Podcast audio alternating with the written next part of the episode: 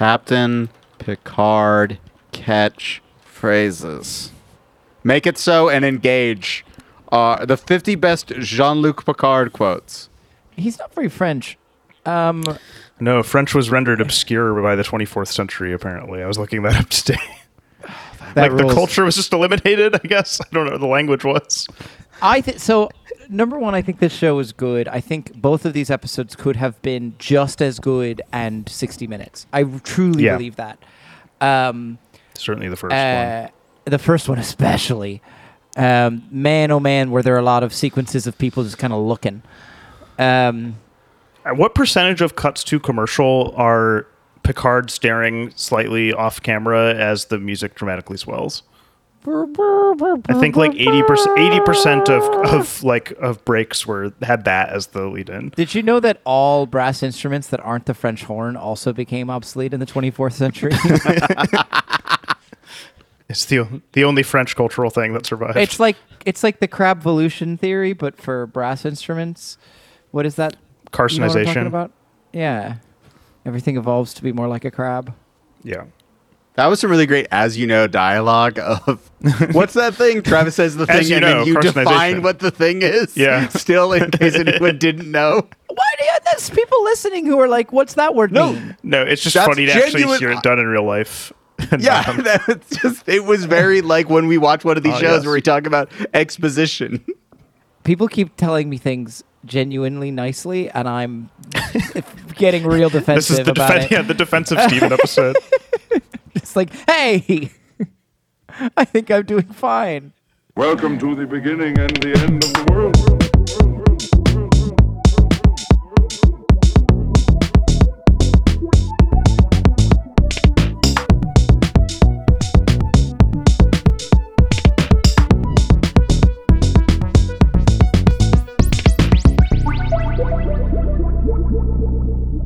Star Trek. In Colon. The next generation. Star Trek colon, as you know, because that's right. It's time to boldly go where many podcasts have gone before, and so will many continue podcasts. to go. Oh my god. This is one of so many weird one- recapped programs. I listen to three podcasts that happen to be on networks or are like part of group nerd things that happen to be like in any way shape or form affiliated with a Star Trek podcast. So the number of times I hear an ad for a Star Trek podcast are so high, but that's not today even though it is a Star Trek podcast because this is as you know, a television show dedicated to covering the first and last episode of every television program in existence. I am your erstwhile captain who is experiencing time non-linearly. I am Ian Benson. Joining me as always, he has built a spaceship. He has built a space station harvesting the power of a wish-granting jellyfish. It's Travis Marmon. How's it going, everyone? You're not gonna do And an imitation of that guy. I don't remember what his deal was. He's, I just remember having bad hair. That guy Yeah, should have he was okay. uh, that guy being Ricky- really I guess I could to have be been like, played. "Stop! No!" ah." That I was. I desperately wanted that guy to be played by Will Forte. I was like manifesting him being Will Forte. he does have big Will Forte. I get character exactly what you're talking. It's the hair, So- frankly. It's like that's the kind of stupid wig Will Forte would put on for something. and uh, going on a date on the holodeck Aw. with his XO's ex-girlfriend. That does it's sound like Stephen me. Doughton. Uh, next time we'll go to uh, Monterey Bay. See, see, I would have thought you would have given me that one because I found Worf very relatable in that scene where she was just like, "Can you say it was anything other than like stimulating Very stimulating. or whatever?" Very like, stimulating. yeah, it's like, can you make it clear you had a good time at this thing? And he's like, uh, Travis, I don't think of you as very Klingon-like, though, is the thing. Yeah, he, he does not have you. any honor or loyalty. That is true. Travis Travis is a man of dishonor in all things. Practical man. He says. He says. Why, he says, "Why would I grill my hot dog when I could put it in the microwave? It's quicker." I haven't done that in years. Or I could put it in my uh, hot dog toaster, the worst That was my, invention ever. mom, my mom's worst gift. What is the name of the weapon, Stephen? What what weapon? Phaser or what? What which weapon? No, there's the The Klingon tachyon blade beam? thing. Oh, No, No, the tachyon pulse Hang was. Yeah, not sorry, I'm starting. not- It was to actually. I'm like- not. I'm not going to be able to help you on any sort of lore related things on this one. So Yeah, I don't. I yeah. It, I'm. I'm supposed to be being guided for this Bat'leth? episode. it's a bat'leth. I know so That much ambient Star Trek shit without having I'll seen much the of it. bat leaf. Uh, and that's why it was finally time to cover one of the the great white whales of this. I think it's interesting that the three of us actually just don't really have an in here. That's which that's like pretty crazy. really that's, that's what we were running into is that we're just like eh. but yes, no, I mean uh, like I mean like covered- none of us have watched Star Trek is what I mean. I, I it's kind of me that was what I was getting at sorry but um Yeah. Uh but yes we covered Star Trek the Next Generation the American science television series created by Gene Roddenberry that aired from September 28th 1987 to May 23rd 1994 in syndication 178 episodes over 7 seasons it was the third Star Trek series uh, and follows the continued adventures of the United States space. What is what is USS? What United States ship? United Starfleet? Space ship? Starfleet Yeah. ship? Whatever. The uh, the USS Enterprise. Uh, Is and it its the United States of the in Milky Way? whatever the 25th century? It's not. I just Isn't was like, like, what? is USS like one is world gov- United it's like- States. Yeah. Is But there like one world government in Star Trek? Uh, it's part of the United Federation of Planets and Starfleet. So I don't know. United it would be Starfleet pretty funny. ship. I USS I doesn't think it make would be- sense. It just sounds familiar to viewers. I think. Was I think went for one of the funniest ways to like die would be to watch like be like okay there's this alien menace and every scientist being like we could fight it back if we just united as a front in the world and we just couldn't do it. We're just like nobody could decide who the leader was because the world is the world. They're like we have to fight the aliens and everybody's like mm, i'm not going to do it the way that Stephen is describing my understanding of the three body problem coming to Netflix oh next is that what year. that is I think there's something about world governments doing a bad job cooperating and that torpedoing various yeah efforts. it, it really se- I mean, there was um like on a more serious level, like Alex was comparing the last episode to Arrival, and that has a lot of that going on as well in a non-comical, satirical way, but just like, and also those aliens aren't actually threatening; they're trying to get us to not annihilate ourselves or whatever. well, yeah, of course you could you uh, you could draw any parallels to any number of science fiction things because it's fucking Star Trek and everyone watched this shit if they went on to write science fiction. I kept, I kept, Everyone's think- I kept origin thinking point about um, Slaughterhouse Five, which is like obviously a very different Yeah, tone that makes in sense. the Unstuck in Time, but um, and the guy just has no power at all. I mean, frankly, I was getting big the father vibes from the first half of the second episode. Uh, when you Google Kurt. Vonnegut Star Trek, you get a Wikipedia page. Sorry, a Star Trek fandom page about Kurt Vonnegut in he's the probably universe mentioned of Star time. Trek's. Yes, Yeah. which is good. I love when that happens. No, uh, on what is everyone's relationship with Star Trek, if at all? Zero. Never had any interest in Star Trek at all. Always, frankly, seemed really boring to me. And like sci-fi in general, I often bounce off of. Like, I'm just not that type Travis of nerd. did have a visceral reaction in the group chat when he learned that he had to watch three hours of Star Trek this weekend. Well, anytime we're watching three hours TV is a, is a tough one. But I was also having traumatic flashbacks to watching three hours of Babylon mu- Five, so which much this is much better, better. than because things happen. Um, it's not space diplomacy, although I was under the impression that most Star Trek is space diplomacy. But I guess it's more just the Roddenberry like utopian kind of vision of like it's about coming together to like solve issues, but it's not necessarily author talking and sorting doing the West Wing on a space station or whatever the fuck is going on in Babylon 5. Yeah, so I had none whatsoever. I'd never seen a single episode of a single Star Trek series or film, um, neither the original run or the Abrams ones. Uh, That's that is a gross oversimplification of the way the movies have worked. Exactly. Um, yeah, just like I know, I knew a lot of proper nouns through osmosis. Like certainly all the main crew members or the majority of them I recognize. But yeah, and like I knew Next Generation is like probably the most acclaimed one overall. I don't want to wade. I, do, I do not. I do not want to wade into that territory that you. it's just like it is the down. one that like when you're like when you're asked me to picture Star Trek or like things associated with it, like it's from this.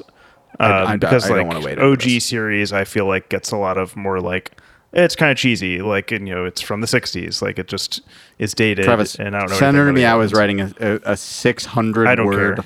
response to what you're saying. I will anger him as much as I want, as I do like once a week in the Learned League chat. My relationship with Star Trek is I have seen 11 Star Trek movies. Are there 11? No, there's more than that. I really thought there were like six. Oh, you know what? I've only seen 10 Star Trek movies. I'm sorry. Jesus. No, there are 13 movies. I've seen two, I believe. I have seen the original Three. series is six movies. I watched that because Blank Check covered them. And then I have seen First Contact, which is weirdly, I think, the first Star Trek movie I saw. First Star Trek related thing I saw. And then the next one's Wrath of Khan, right? Yes. Uh, no, that's not it at all. Uh, and then I have seen the um, the the reboot movies. I've seen the two J.J. Abrams, and I have seen then the um, uh, I think it's Justin Lin. They did yeah, a third Justin one? Lin. Yeah, yeah, that one's like a lot of fun because the first two are like not anything actually like Star Trek. They're like J.J. Abrams is like They're- I was yeah, a Star Wars action kid. movies. Yeah. Yeah.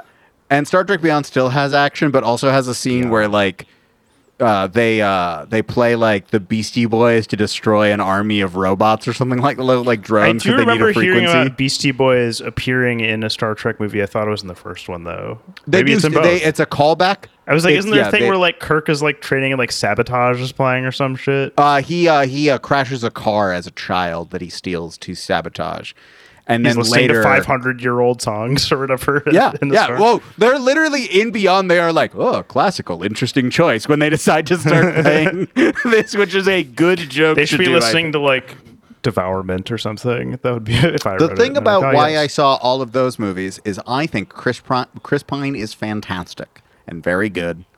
And the way he says Jonathan 17 times in- in the Dungeons and Dragons movie delighted me every time.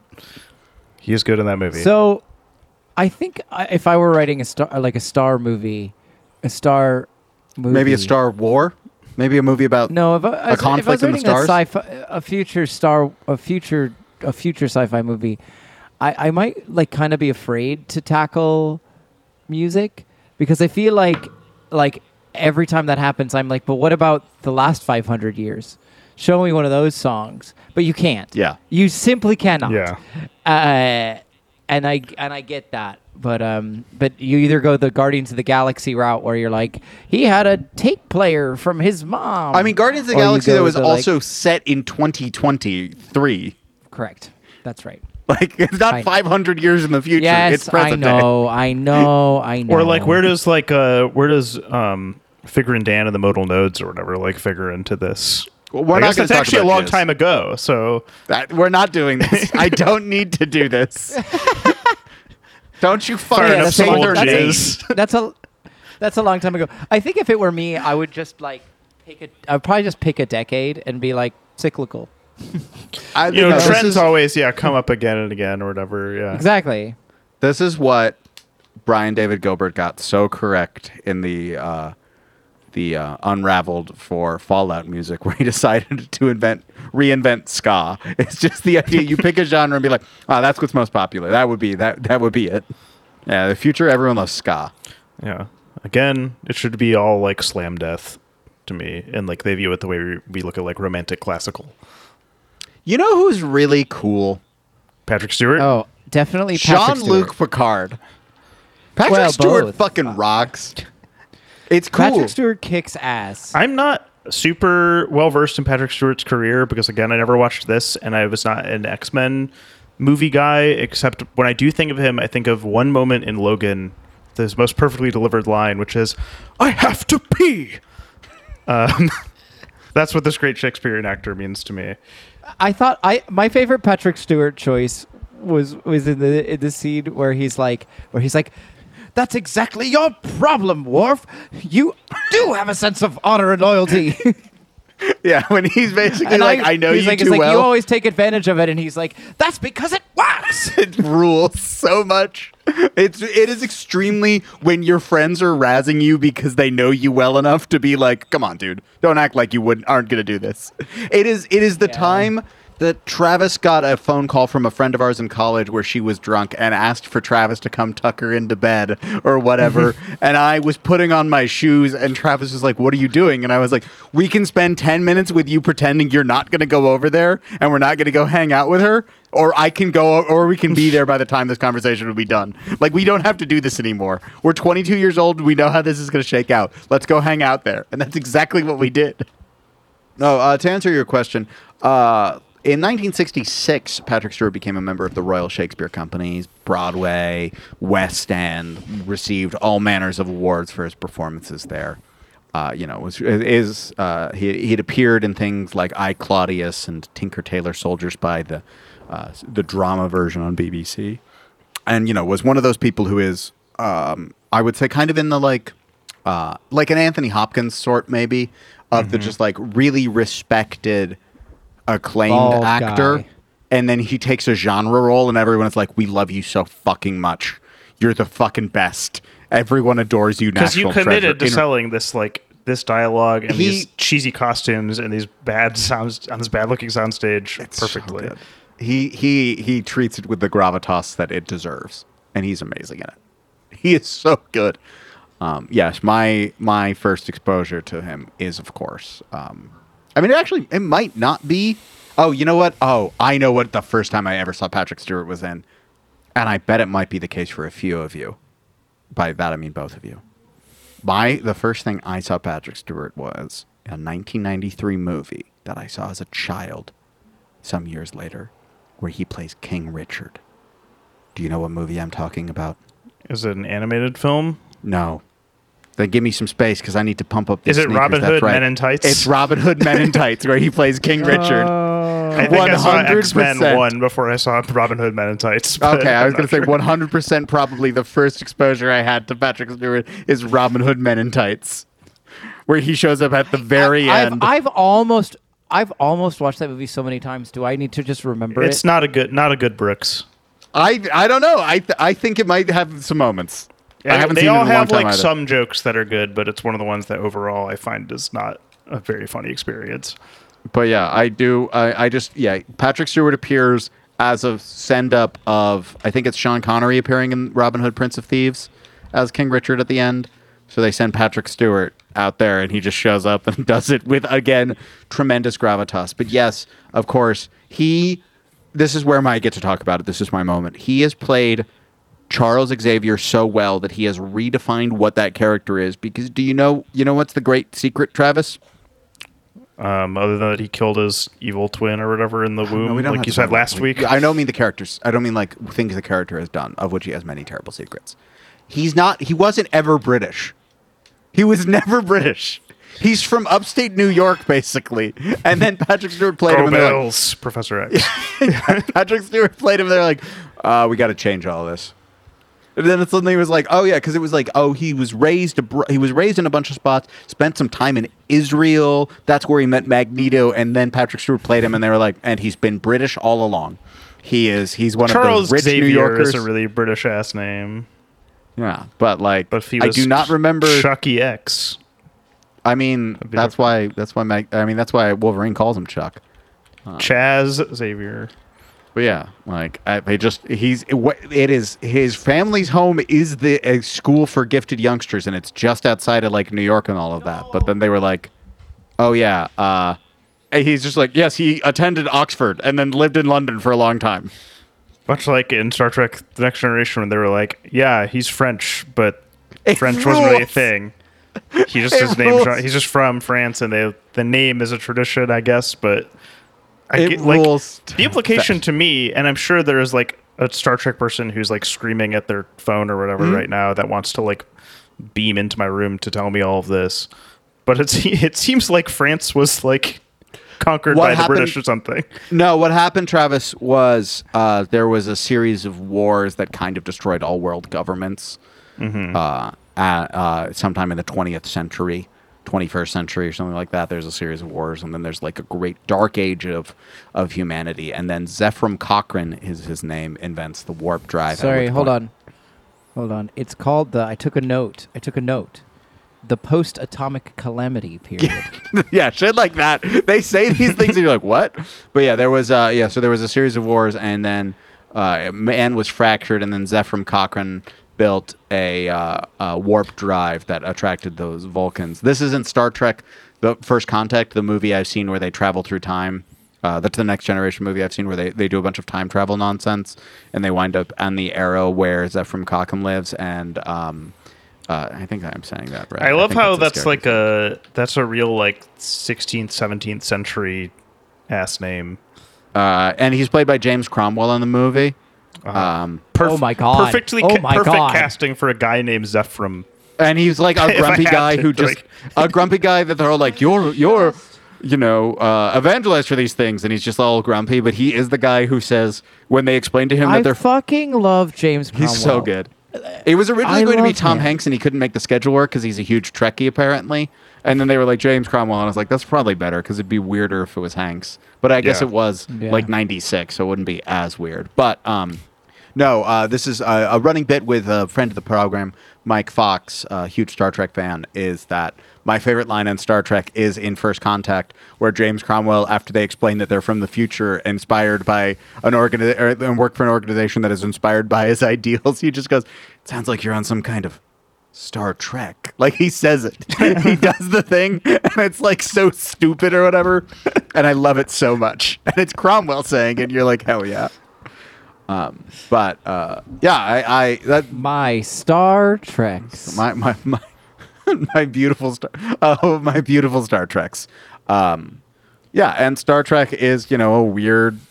The beautiful thing about Star Trek is that it is a weird series of franchises based on the ideas of one like leftist util- like utopian hippie who's just like there's no money in the future.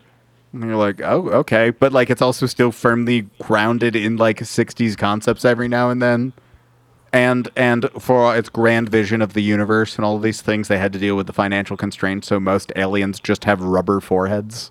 That's that's the divi- I, division. I also do like the implication. I mean, this is common in sci-fi in general, obviously, but just the like, wow, we made contact with all these alien races, and we figured out, yep, you can fuck them. Like that's just that is always been part of so it. Star Trek. I did get asked by a friend of mine recently, "Would you fuck? Would an you fuck an alien? Yeah, it was after like the I think the recent UFO guy.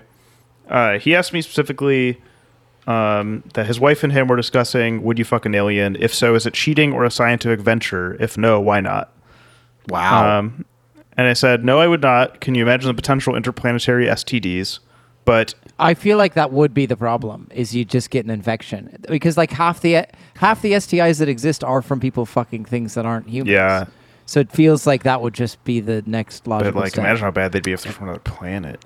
Uh, these and- are these are all really great points, and I wish that I could. I wish that I would say. I wish that I had the strength to say no, but buddy. Well, I also said I said it's not cheating unless the alien is particularly humanoid. But then again, why would I be fucking a non-humanoid alien? And he said that was also my logic minus the STDs. But his wife quote was ready to fuck any extraterrestrial thing out there, which has me a little shook. As somebody who has and it saved image on my phone that's just uh, it's the XKCD with a bunch of people on the train, but they're all thinking the same thought, but the thought that is originally like, wow, look at all these people who have the same, you know, interior lives as me or whatever it said, is instead replaced with, I want to have unprotected sex with an elf. Um, an image that I think I sent like a week ago to somebody. I'm just like, sign me up for the alien experience. What? Let's go. I played Mass Effect. That's Let's also and roll. like whi- which conception of elves I are you talking like- about? Are you talking like Santa's elves? Or you're talking like Lord of the Rings elves? It was Lord of the very Rings related, Either- either or one. like D and D. But I just the Uh, phrase "unprotected sex" is really what threw, made it so funny to me. I want a raw dog and elf. Yeah. I just- no, even raw dog would be less funny than just something about like the almost clinical unprotected sex with an Yeah. elf. So It's fine for Star Trek to be a horny episode, is what I'm going to say. I yeah, for sure. I mean, everybody in this show is played by humans, so it's really not weird at Yeah. all. But I think I think something that's pretty universal about sci-fi is it's either you can fuck the aliens or like you can't fuck the aliens. like not like you can't like oh they don't have the right parts, but like like the Morinth like the praying mantis. Like there's Yeah. always like a oh that's actually the succubus race of aliens, um, which I'm sure there's there's got to be an episode. the about human that, right? In experience seven is seasons. the human experience is wanting to kill things or wanting to fuck things or wanting to fuck things that you have to kill or wanting to kill things you have to fuck. Uh, that's all it is. And science fiction embodies that by making Put it on a different shirt, colored Ian. people to for you to be you're like, wow, look at that. This one's green. That's not a metaphor for anything. They're just Twi'leks. Hi Zoe Saldana. No, that's no. That's Gamora. She is That person is green. Yeah, but she's not a What do you Twi'lek. I didn't say she was a Twi'lek. I was giving another example. Just a, Oh. of a, a sexy Hey, alien. when that's you a said different hi color. Zoe Saldana afterwards, I was like, she never played a Twi'lek. That's not what I said. I'd believe you if you said she did, because there's now so much fucking Star Wars shit that I will not watch. It's but- wild. Do you realize that Zoe Saldana is like the actress who has been in the most highest grossing films like ever? Because it's every recent Avengers associated movie, and then of course the Terminal. I don't know what the other ones would be. Oh, and She's in both Avatar he's- movies. She is She's in in the the Avatars. yeah. terminal. She's is in in two Avatar movies. She's in. I think the terminal's one of the highest grossing movies of all time. I don't know, man. It's Spielberg. The man makes bang. You don't remember when Terminal Fever gripped the nation, and we were all talking in that accent? Travis, I watched that. I watched that. I watched that movie at least five times. That's not a joke. I have seen the terminal at even- least five times in my life. I didn't even finish that movie.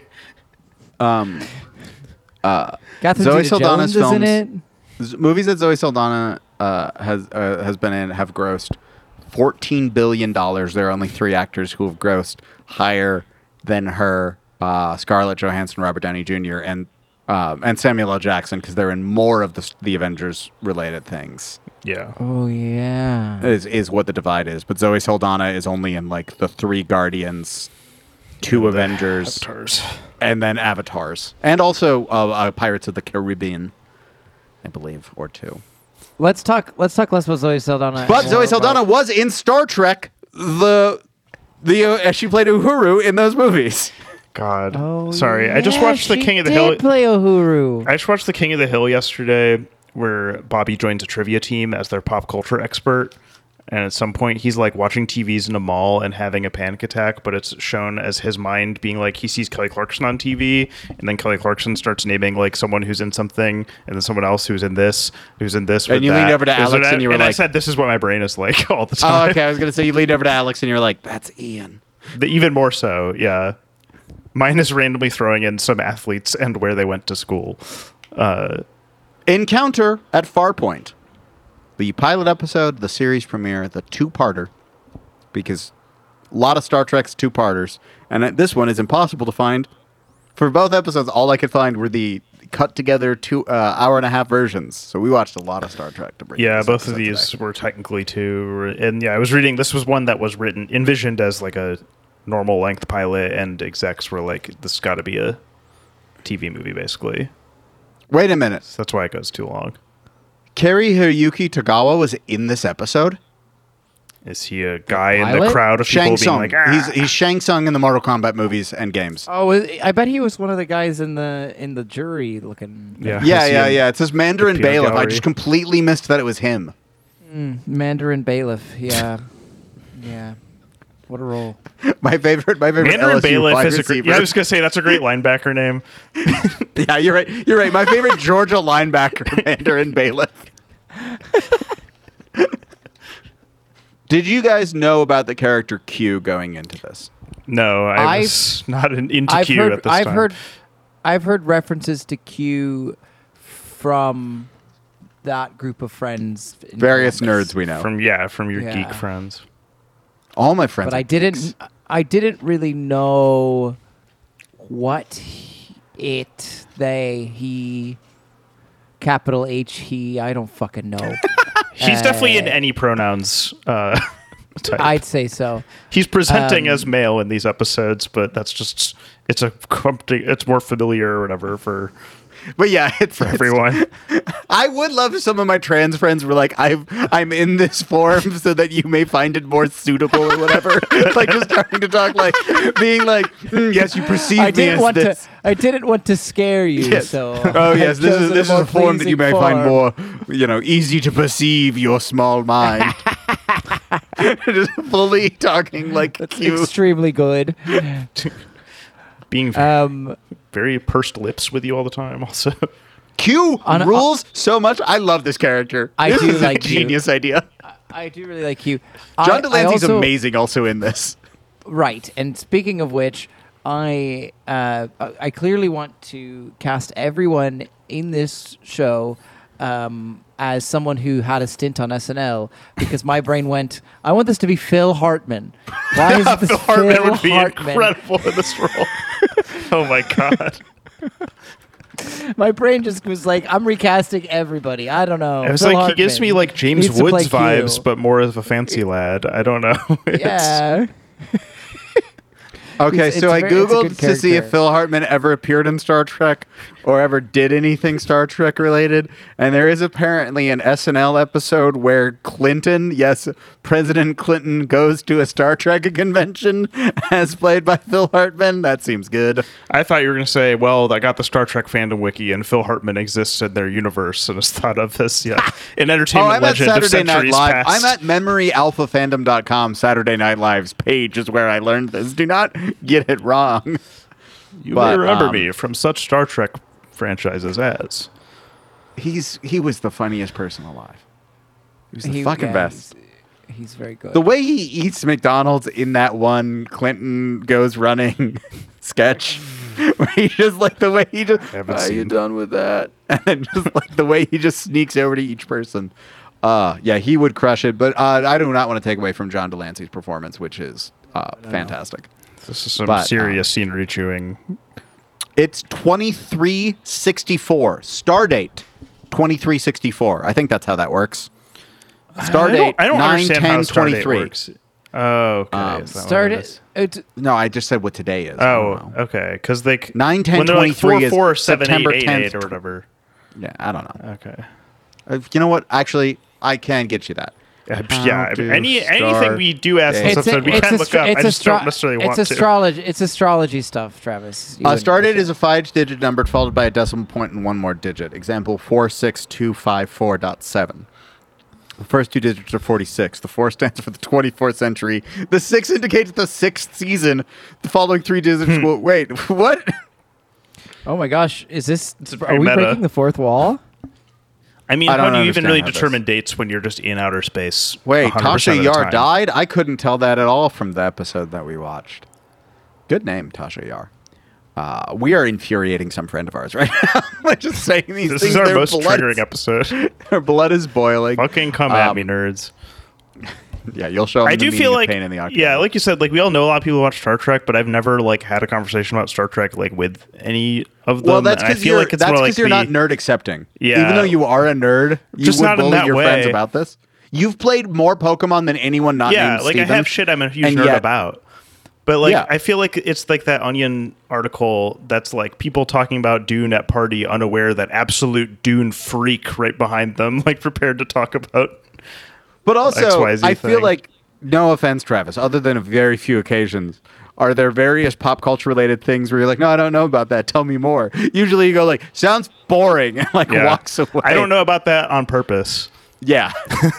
Otherwise, That's I would. thing. Others are like, oh, we can't talk about this with Travis. Travis will be mean. But yes, it is 2364. The new flagship of the United Federation of Planets, the USS Enterprise, is traveling to Deneb 4 for its maiden voyage. Now, of course, we have seen the original Enterprise. Well, maybe not even the original Enterprise. I Enterprise. was say, isn't the, isn't the Enterprise in the OG series also? it is. It is. It's. It's. It's. They're both the Enterprise. Is it a legacy it name, like, or is it Isn't it like a? Isn't it like an enterprise? Didn't they So say this it's is the like that's Enterprise name of the model? It's a Yeah, this is the Galaxy, Enterprise Galaxy D. class Star Cruiser or something. Yeah. The, the, Oh Yeah. man, they are so mad at us. All of them right now. Good. The Enterprise D is the one in uh, uh, Next Generation and the film Generations. It gets replaced over time, and I think uh, Star Trek ship By named the Enterprise. Enterprise Ick. I think yes. The um. Okay, so the the USS Enterprise NCC seventeen oh one is I'm sorry. What are those letters and numbers combination? NCC seventeen oh one. The USS So- Enterprise NC seventeen. You need to. It's like you will North see Carolina it- Central. Oh, that's where you went. Not Yeah. no children seventeen. Yeah. Yeah, pl- yeah, the pink USS Enterprise. flamingos You and will see an other movies erect that penis in are- this. no, uh, that is okay. So it is the the seventeen. The the the original Enterprise is the one in the series, um, and then throughout the movies, it gets upgraded to like the A or the B, or the C and the D, and so on and so forth. Uh, the U.S. Enterprise G is captained by the uh, by Seven of Nine, played by Jeri Ryan, a person who I know as being pretty hot based on the way all the Star Trek nerds I know talk about that character. But none of that matters because we are here. We are introduced uh, for the first time since you know. Uh, let's see. There was uh, this was the first television program that had picked up on Star Trek in 13 years, and there hadn't been a Star Trek movie. Well, they had just done. Uh, there was a Star Trek movie just the year before, The Voyage Home, with the original cast and crew. Um, you know, Star Trek Four. Uh, Right. That's the one with the whales and the time travel. And But this is only the second live action series, right? Yeah, there was an animated the series. Yeah. that that uh that it happened. Um, And this is like almost 20 years at this point after original Star Trek run. Yeah, and like what had also happened is like the movies had a run like 10 years after the series basically ended because Paramount was like, "Hey, this Star Wars was pretty big.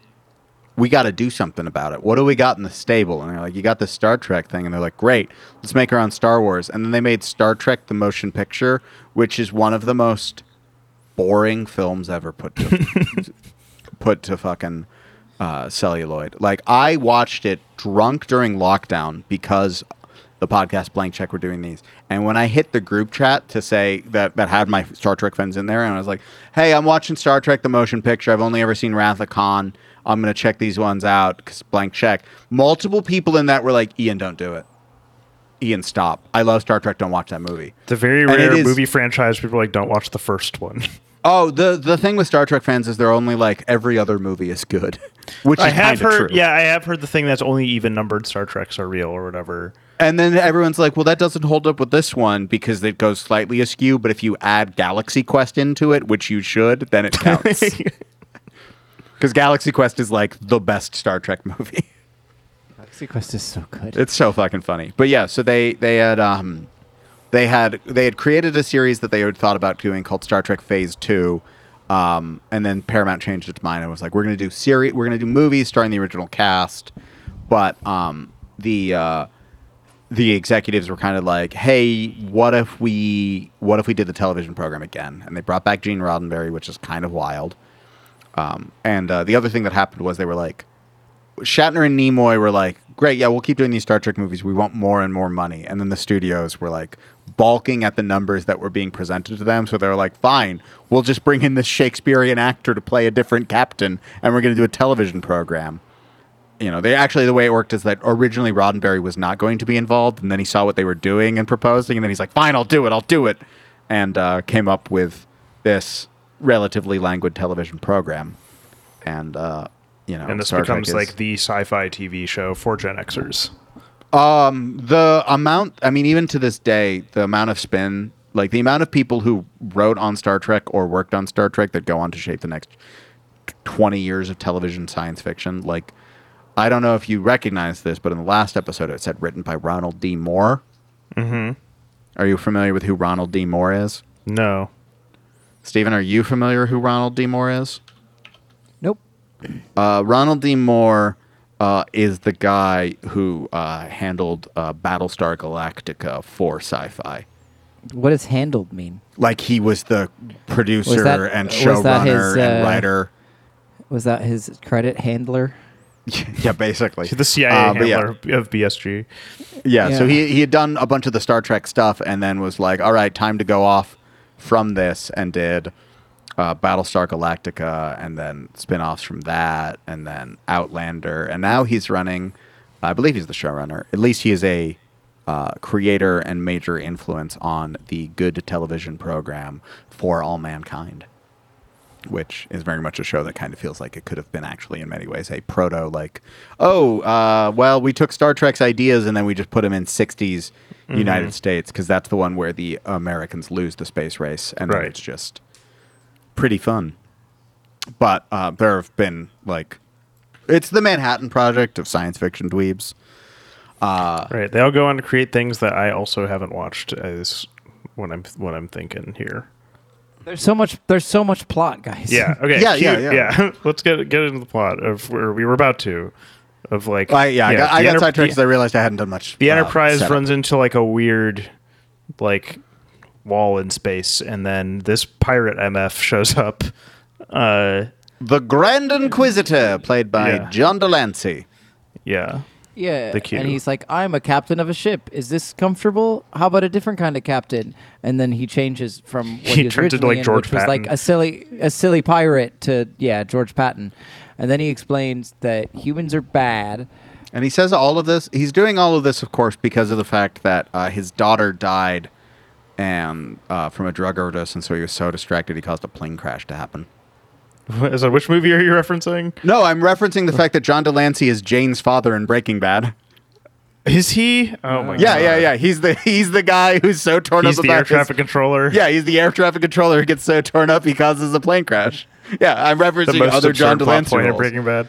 My thoughts on this were I can reference his performance in Breaking Bad for Travis, and I can reference his performance as Discord, the evil uh, creature in My Little Pony: Friendship is Magic for Steven. Okay. I do love just like love, right I out don't the, love that for me, to be honest. But right out But the you know gate. who the show, about. the show's establishing antagonist that's like, I'm here because people suck ass. I'm taking you to court about how shitty and lame you are. I love when humanity gets put on trial. When an omnipotent Humanity on blast extra dimensional when an omnipotent extra dimensional being appears and tells a paragon of humanity that they must stand as a representative for their species. Oh, baby, we are cooking. And that's what he does. in- that happens in various, uh, It's sort of various like Adventure Time, not Adventure It's a Time, classic. Adventure Zone, Adventure Zone things. it's also just like it seems like it's establishing my understanding of just like what Star Trek is philosophically, like from the jump. Of Yes. just being because it is a show about about humanity like overcoming its What? Yeah. darker what nature. humanity could could yeah. be. Yeah. So it's just My- like from the beginning. Here's a guy who's like, people suck. Prove he's he's sitting at the on the college campus. People suck ass. Prove me wrong. my feelings on this, and I could be completely wrong, is that Star Trek is um, a lot the uh, the Carl Sagan pale blue dot speech, or the like we were hunters and foragers one, which is like all about like you know one day when humanity is across the solar system, across the galaxy, we will strain to find the pale blue dot and wonder how it was ever so fragile. The repository of all our knowledge, how many rivers we had to cross to get here, how many things we had to overcome to be this more utopian, accepting, kind species that has the ability to transcend its very, you know, planet to achieve such greatness. And uh, I, uh, I like to believe that of us. I'd like to. Sorry, Carl. I would like to. Sorry, Carl. Uh, I have bad news. Um, I'm from the future. So uh, Showing up to Carl Sagan and be like, "I'm from the future," and he's like, "Oh God," you're like, and it's not that far in the future, buddy. Yeah. So then, so then they they try to outrun this extra dimensional being, which is always a great idea. Good stuff. We're learning how how Jean Luc Picard does things. Um, he's like, oh, we can we can endanger. And he's only just he's only just taken control of the ship. this is like his first action. He's like, Yeah. let's out let's outrun God, guys. H- Very smugly, he starts off going, "Let let's see what Which this is a- baby can do." Yeah. No. Instead of usually on this podcast where we talk about let's touch God tonight, instead. It, actually, Deion Sanders did tell his uh, players to outrun God, and uh, look what happened. Um, they're- You they're didn't great. believe. You didn't believe. Um, well, a lot of people shouldn't have believed because it turns out that so this this is this is I think my least this is like my least favorite part of this show. It took so long to get going. Literally, there's like 20 minutes of them being like, "It's going at 8.7." Oh no, now it's at 8.9. Well, let's go to 8.9. Oh, it's at 9.1. At I- 9.1, things get more dangerous. Sir, we can't go to 9.2. Go to 9.2. Oh, it, it- the families, the children, 9.4. Like, it, it- they did that for so long. Ten point eight. Let's do it. Let's fucking go. Let's bet it Um, all, KG. So then Picard's like, actually, uh, Worf, you take the families away Worf, from here. of course, notably the first Klingon to serve in Starfleet. Incredible. because in the because that's one of the ways they divide. Because in the original series, you know, the Klingons were the grand uh, the grand conflict and, and antagonists, and in this one, it's like, how do we establish real quickly things are different? Boom, Klingon and Starfleet. Yeah. So then they're like, okay, so so Worf takes the families to safety, and um, they're like, okay, well, we're gonna go, whatever, we're gonna fire missiles at Q, and then they just kind of explode into nothingness, and then suddenly they're in a room with a lot of people just like kind of watching, um, and then. There's a guy who keeps telling him to get up and sit down, etc. Bailiff esque guy. Um, Perhaps, uh, this- perhaps Cary th- this guy is- Tagawa as Mandarin no, this guy. No, Oh, this okay. guy was not Mandarin because this is the guy who shoots at her feet, and then Q comes up on his fucking floating throne, wearing his fucking red gloves, Doctor Frank-N-Furter, Tim Curry ass, like uh, long dumbass gloves, and uh, yeah, he's gonna. Die. He's so flamboyant, and he's like, "Oh, you're gonna." He he first of all, first of all, he kills the bailiff for shooting at your one's feet. What's her name? The one with the short hair. Yash, ya, Uh, Yotar. Tasha Yar. Tasha Yar. Tasha Tasha Yar. Yashatar was what I was thinking. Yeah, And then I almost said like Yashar, Cynthia- like that Cyn- annoying guy, or Cynthia- Yashar Ali. Cynthia Tar. Um, I Wait, believe She. Cynthia changed. Tar? She changed her name. Yep. Yep. The sister of um, the the woman that that movie's about that I haven't seen yet. Lydia. Um, the Lydia Tar. Cynthia Tar. And is it even Tar is the last name? or- It is, but it's T A R R instead of having like an accent over an A to Yeah, like look okay, that's what Hungarian or whatever she was trying to do to appear more Euro. What a fucking good movie. I'll watch that Travis. someday. Travis voice. It's fine. It's well, it's very well made. Um, it just was too long and wasn't ready for me. But I have been thinking about it a lot, especially in regard to um, Team USA's performance in in Manila uh, recently, and I'm just imagining Steve Kerr conducting an orchestra playing the Monster Hunter World soundtrack. Hell yeah. Uh, at Farpoint Station, they're they're on trial, and Q freezes uh, uh, Tasha Yar, and then unfreezes her or whatever, and it's kind of just like, listen, you will be presented with a challenge, and you are going to fail because humanity will fail this. You are not ready to take the next step into the greater galaxy.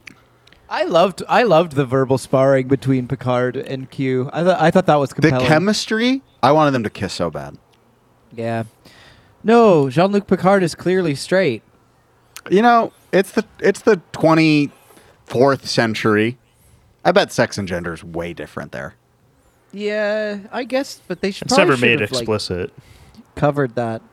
Well, I mean, they didn't cover it because it's 1987 America, but in the show, I do think if you're at the point where you're fucking aliens, um, people still being like weird about same-sex relationships, it's really Dude, gets extra dude, arcane.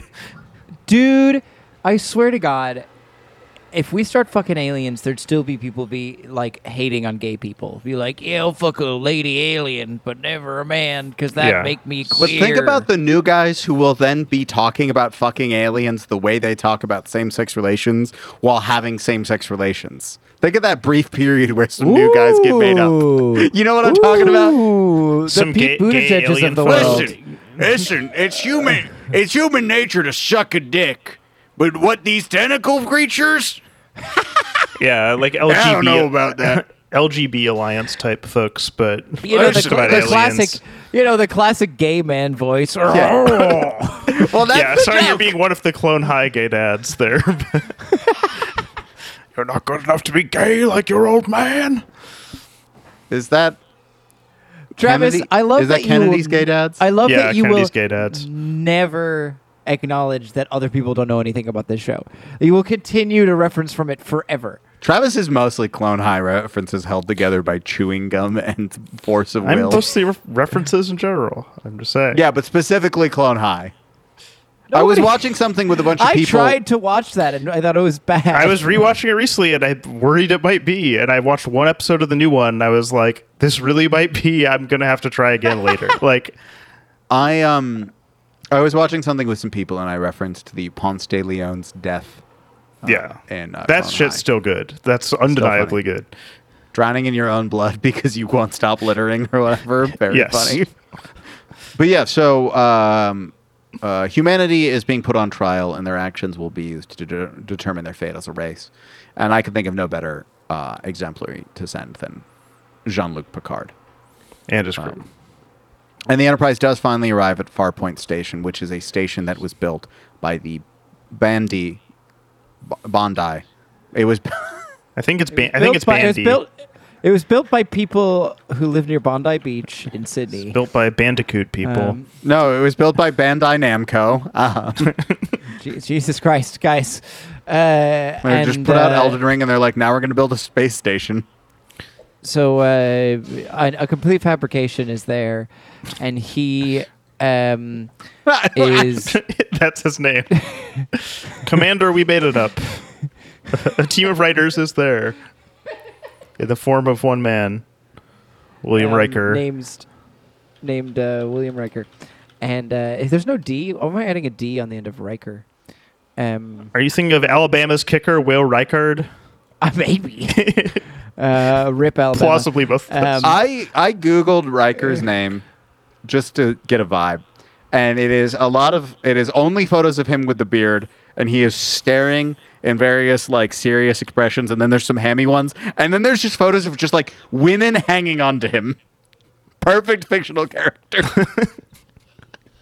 I hope I think I I think this will make sense to you guys. Riker seems like an ex D1 quarterback who wasn't good enough to be in the NFL and is but like everyone's like that guy's got something. Great offensive assistant. Uh, former Yeah, where you're like, where you're like, hey, did you know that Will Riker is the quarterbacks coach at USF? oh, like, that's oh, what he's doing. Okay, Good for him. Sure. Working his way up Sure, the yeah. ranks. Will Yeah. Will Stetson Bennett Riker. Please don't disparage. Uh, Current Los Angeles Rams, Stetson Bennett, the fourth Oh, is that where he's at? fourth round draft pick. Hell did he, yeah! ma- did he I- make the team? I think he's Stafford's backup. Oh, good, good shit. the dream of Stetson Um, Bennett lives on still though. Anyway, so Riker so is there, the- uh, is there- he- on talking to talking to Will Forte and a wig ass motherfucker, um, whose name? What is that guy's name? Are you talking Uh, about Uh, it Wesley started with Crusher? a it started with a Z. Uh, like, It's like Zorn. Oh, Zorn oh, sorry. Zorn. I thought you were talking about It's the Wil 100% Wheaton played Zorn. character, and I was like, No. Are we are we going to talk about talking Wil about- Wheaton? no. I'm talking about Groppler. I'm talking about Groppler Zorn. um, yeah, You know. Zorn is uh, Jim Zorn's son. You know, Zorn is uh, so so he's so th- so this little thing is just like him being like, I hope we've made it comfortable enough for you, because I don't know. He talks like this to me. Have an Earth And- delicacy. And then he's like, "Oh, I wish I had an apple." And there's no apple. And then there's an apple thing. And he's like, "Oh, was an apples there before?" And he's like, "Are you sure?" Uh, and then he goes outside, and there's a woman named Beverly Crusher. yeah. um, Doctor Beverly Ma'am? Crusher, please. Thank you, Dr. please. How Beverly- fucking dare you? Sorry, Dr. Beverly Crusher is there with her son, and they're shopping. Hey, Steven? And she's like, "Huh." I want you to know because I was looking at the casting roles, uh, or the the roles played by Michael Bell, the actor who plays. Oh, Mike Bell, the the the mayor of Toledo. who plays Sorry? Groppler Zorn, Uh huh. and uh, he was in something that you deeply love, and I'm double checking which character that he is. Mike there. Bell is Caleb Bell's dad's name, by the way. I don't know. Okay. Well, Mike Bell played a character and a thing that you and I both adore, and Travis will later come to to love later this year. Which is what uh, over the garden wall. Snake Eater. Oh, He's the Who does he fear. play? Ooh, it- was that the sleeping old man? No, that's the end. The fear That is, is the, the like. Um, which one is the fear? He's like he's he seems like a pervert, right? The fear's like a pervert. um, yeah. Hold on a sec. He's a member of Cobra Unit. Is he? He's not the vampire guy, right? No, I don't think so. Travis. Now a Travis whole is like, different, what is? now what a whole different these? now a whole different nerd contingent is uh is mad at us.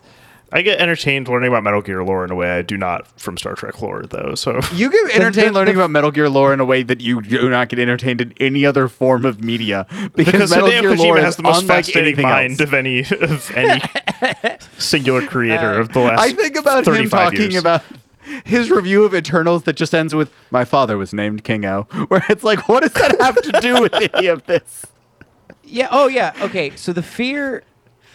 So the fear. Oh, here's the one you have to fight in your mind, where you're like crawling up the the the the river of like dead bodies. And He's Okay. got crossbows. Okay, yeah, he's the like he's the like He's the, such the a like pervert. animal guy one, right?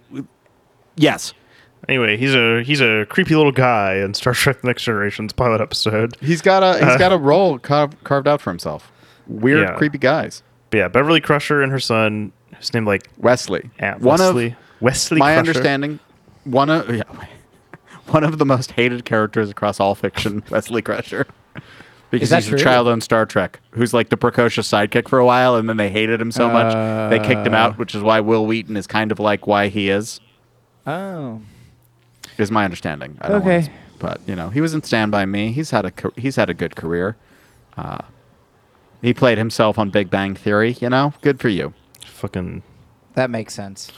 one L. So anyway- happened, motherfucker. They anyway, they get the Crushers and Riker on board, and and then there's a lot of like discussions about like we'll tell you we've run into a little thing, and then they show them a video.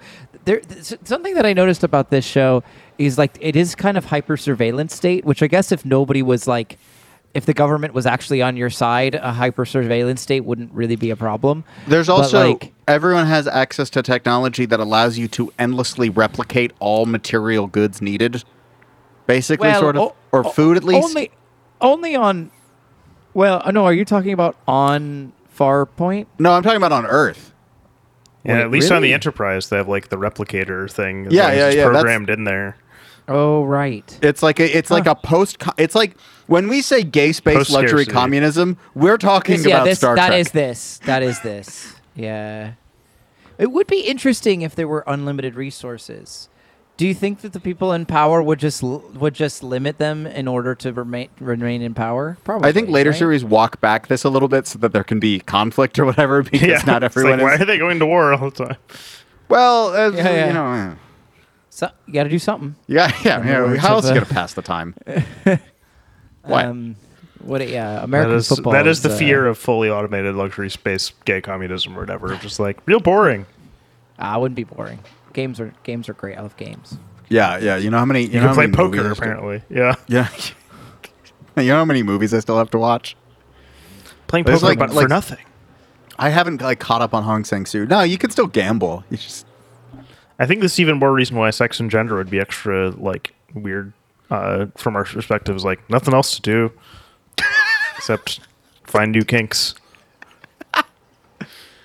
oh yeah, the Find new Star Trek forms of break. relationship. Did you, Travis? Travis, you didn't see that big map, did you? no, because that was With, supposed like, yeah, people who are really into crying, and like, so there, there was a map that that got po- posted in one of the discords that I'm in, um, that was uh, Fet Life fetishes by Oh, I did see that on Twitter. I think. Okay, like it, it, like compared to other.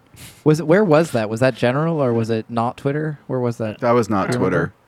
And I sat in a room Um, where everyone then started to Google things like protocol or high protocol or I still don't know what that is. D- So it's, Dacker, it's like it's like some One of the bondage state. One of thing. the states. It was just cum. I think it was Indiana. Yes. yeah, that was Indiana. Indiana is come correct. Travis, how do you feel about coming from the cosplay state? Uh, not what I would Smoking is expect. so I lame. guess Smoking makes smoking is absolute so sense. fucking Every Ohioan I lame. know is like as a You fetish. know what looks cool is smoking. Yeah, as a fetish, it's so weird. we all That's love Wong such a Kar weird Wai fetish. movies and longing and cigarettes. Is that just me? But like, okay, first of all, crucifixion play is so cool. Second of all, Shout out Louisiana. uh, yeah, shouts out Louisiana. uh, Dac- it is a Catholic Dacro- state. Dacrophilia is something that I had to look up, and it's just crying. It's just liking when people cry. You're like, I want to fuck someone who's crying. but not in a way that where I'm like doing masochism to them to cause that. I just want them to Yeah, be no, like, you just- weeping. You get So aroused. here's a question. They could be Now, crying tears of question. joy or sad or sorrow. that person that person who said that in the chat was like, I'm that one, had seen me get teary eyed like the week before, which did really recolor that then they conversation. went home and Huh. Hmm. So bus- I- Illinois business suits? That's weird as fuck. I love that for Um, them. Uh, so Montana is CBT, which which like cognitive behavioral therapy is that the kink? No, is it's that the cock and ball kink? torture. also like with all these things, it's like oh. that where the data collection is very questionable here. Also, how many Montanans have a FetLife account? Like six. But I'm sure anyways, there's t- Yeah. I'm sure I would there's love 10. to see the FetLife accounts of the members of uh, of Starfield. That's not what this is Starfleet. called. Do you mean Star Starfleet. Trek? yeah, I do not care about the companions in Starfield nor their sexual desires. No, that's a Baldur's Gate thing. So so Picard's like, hey, uh, we made it up, man. On your last job, um, you disobeyed an order, and he's like, yeah, I did it because I didn't want the captain to die. And he's like, but don't you think the captain should have been able to be the one who made the call about whether it was too dangerous? And he was like, no. And then he was like, great, help me with kids. That's that was that conversation. And also, there's somewhere in there where he's just like, or maybe it doesn't happen in this one, but it does come up where it's just like, ah, yes, we have an empath counselor, Deanna Troi. Uh, oh, you two know each other? Oh, that's I like the interesting. idea. I do like the idea of like she doesn't actually have like some extrasensory ability. She's just she's just an empath. one of those She's people who says they're an empath. Yeah. No, she's Yeah. is instead. They also have a, they also have a synesthesia uh, counselor on there too. Wait, Travis, hold on. You it says here that she's half human, half betazoid. Betazoid, yeah. Betazoid, which sounds like a, a thing that you would like insultingly call someone. It sounds like Uh, what a blue check would in a the blue Yeah, check Twitter exactly. account you would call someone. Betazoid. Yeah, exactly. That's why I was like, I'm sorry, she's a betazoid. It's actually just it's actually just like a it's actually just like a not finished version of a giant tiger mech Yeah, I was just uh, that I use to fight other uh, animal mechs. We should watch. we should do, I say we should do Zoids next week. Always a show I was like, that seems cool, and then I'd watch it and be like, that was weirdly lame, even as like a seven year old. dude. It sucks so much. Suck. Zoids fucking blows. seemed like the perfect Zoids perfect are cool toys. for kids to be obsessed with, and then it's just like, nah, this show sucks. Zoid Liger Zero. Um, yeah. So, so what's so then there's this old guy, and I really don't understand his role, but maybe Oh. he comes back later, um, where Oh, Data's I wondered if this was going to happen. Okay, so is Oh, he like that's a is he guy like from a the original to the original series. Yeah. series? Yeah, yeah, yeah, okay, that's it felt like that. That's- it felt like that. Yeah, that's that's the, that's uh, the car the the play, the character played by um D. Kelley. uh no oh, well I I was uh, comparing it because I know Steven other letters seen, of the alphabet, Kelley? it's DeForest is like his name, but he goes by, but like known personally as D. D E E. DeForest Kelley, uh, cornerback or Yeah, also a perfect name for cornerback cornerback Cor- cornerback DeForest Kelley Star, is Star out Trek. there Star Trek somehow has the most Kelly- sports names of any series that's It's wild. Dude, DeForest Kelley is definitely that guy who's doing the like, you know, no fly arms or whatever after the ball has been Yes. overthrown by ten yards. just out there, just That, like Taylor, that no Taylor Swift chance. joke is so fucking funny. It's so true.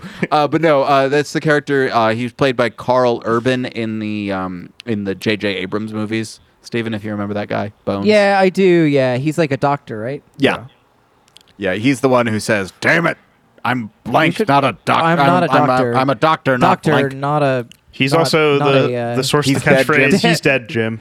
Yeah. Which is wild Damn it. catchphrase. He's dead, Jim. Damn it, Jim! I'm a doctor, not a post-mortem. Uh, Damn it, Jim! I'm a doctor, guy. not a cornerback. Sorry, I was trying to make a bones joke. Damn Um, it, doctor. And then you're like, well, it still kind of works with a doctor. Uh, Damn it, I'm a doctor. Don't call me Bones. Damn it, Jim. Anyway, they're like, "Oh, are you Vulcan? Vulcans are annoying." Well, that's because he's talking to Data, our robot friend. Guys, this is one of the coolest characters ever. I love a robot that wants to be a real boy. So- Pinocchio makes a lot of sense to me. so for a while, for a long time, uh, like I used to get Data and Geordi LaForge kind of confused because like I only knew the stuff through like image through the images or whatever, and I knew Geordi or, or I knew LeVar Burton is the character that has the weird visor thing, and I knew there was an android named Data, but I think I assumed that Data was like an alien from his appearance, and then it was like, Nope. oh, the guy with the weird visor thing must be the android. Nope. No. no. No, LeVar Completely wrong. Burton's just a blind guy. Hey guys, And if this you is yeah, could, how they made him see. if if you went blind and I told you you could see again, but you just have a headache every day, would Um, you stay blind? Uh, Or no, Mm. I would absolutely take the headache every day. Are you kidding me? Vision is pretty good. Do you know what my favorite hobbies are, Stephen, and my Yeah. artistic pursuits are? um, Things that rely on the visual. Fair enough. Fair enough. You could still have your record collection. Although it'd be Yeah, hard to I- find the right record. You'd have to count. well, I mean, I, I think there'd be a system in place. Also, like whatever, I have Tylenol. You know. Yeah, I, I like. I, I talked about this with someone once where I was like, no, being deaf and blind is my greatest fear. Uh, like both of those, like being trapped inside a prison of my own one of existence. them? Of and I was like, if I had to pick one of them, I would pick uh, probably being deaf because again, my major creative outlet is entirely visual. For me, I'm just like, yeah, my favorite audio. hobby thing is audio, but vision is also like such a like so much of human experience is based around our vision. This is gonna get It's into nice that to- you animal know what? census book I was reading, and I don't need to do that here. But It's really nice to have uh, full range of my senses, yeah, and I take I do not take that for granted. And if I was, I absolutely do. I take it for granted every day. I never think about it. You're just going through life being like, "Wow, it's wild that I can touch and taste this shit." Now you're gonna you're gonna be overwhelmed by the sensation and experience Maybe, of being yeah. a person. Maybe, maybe you just cured my depression, Ian. I I hope so. Just like they cured Geordi Geordi LaForge's blindness with his sick fucking visor. This is one of those things that yeah, I did just know as a child. I was like, yeah, that guy has that. It looks like a hair. It looks like a hair. You know, like um a hair clip or not a headband. Yeah, a headband that you've just pulled forward and drawn a bunch of lines on.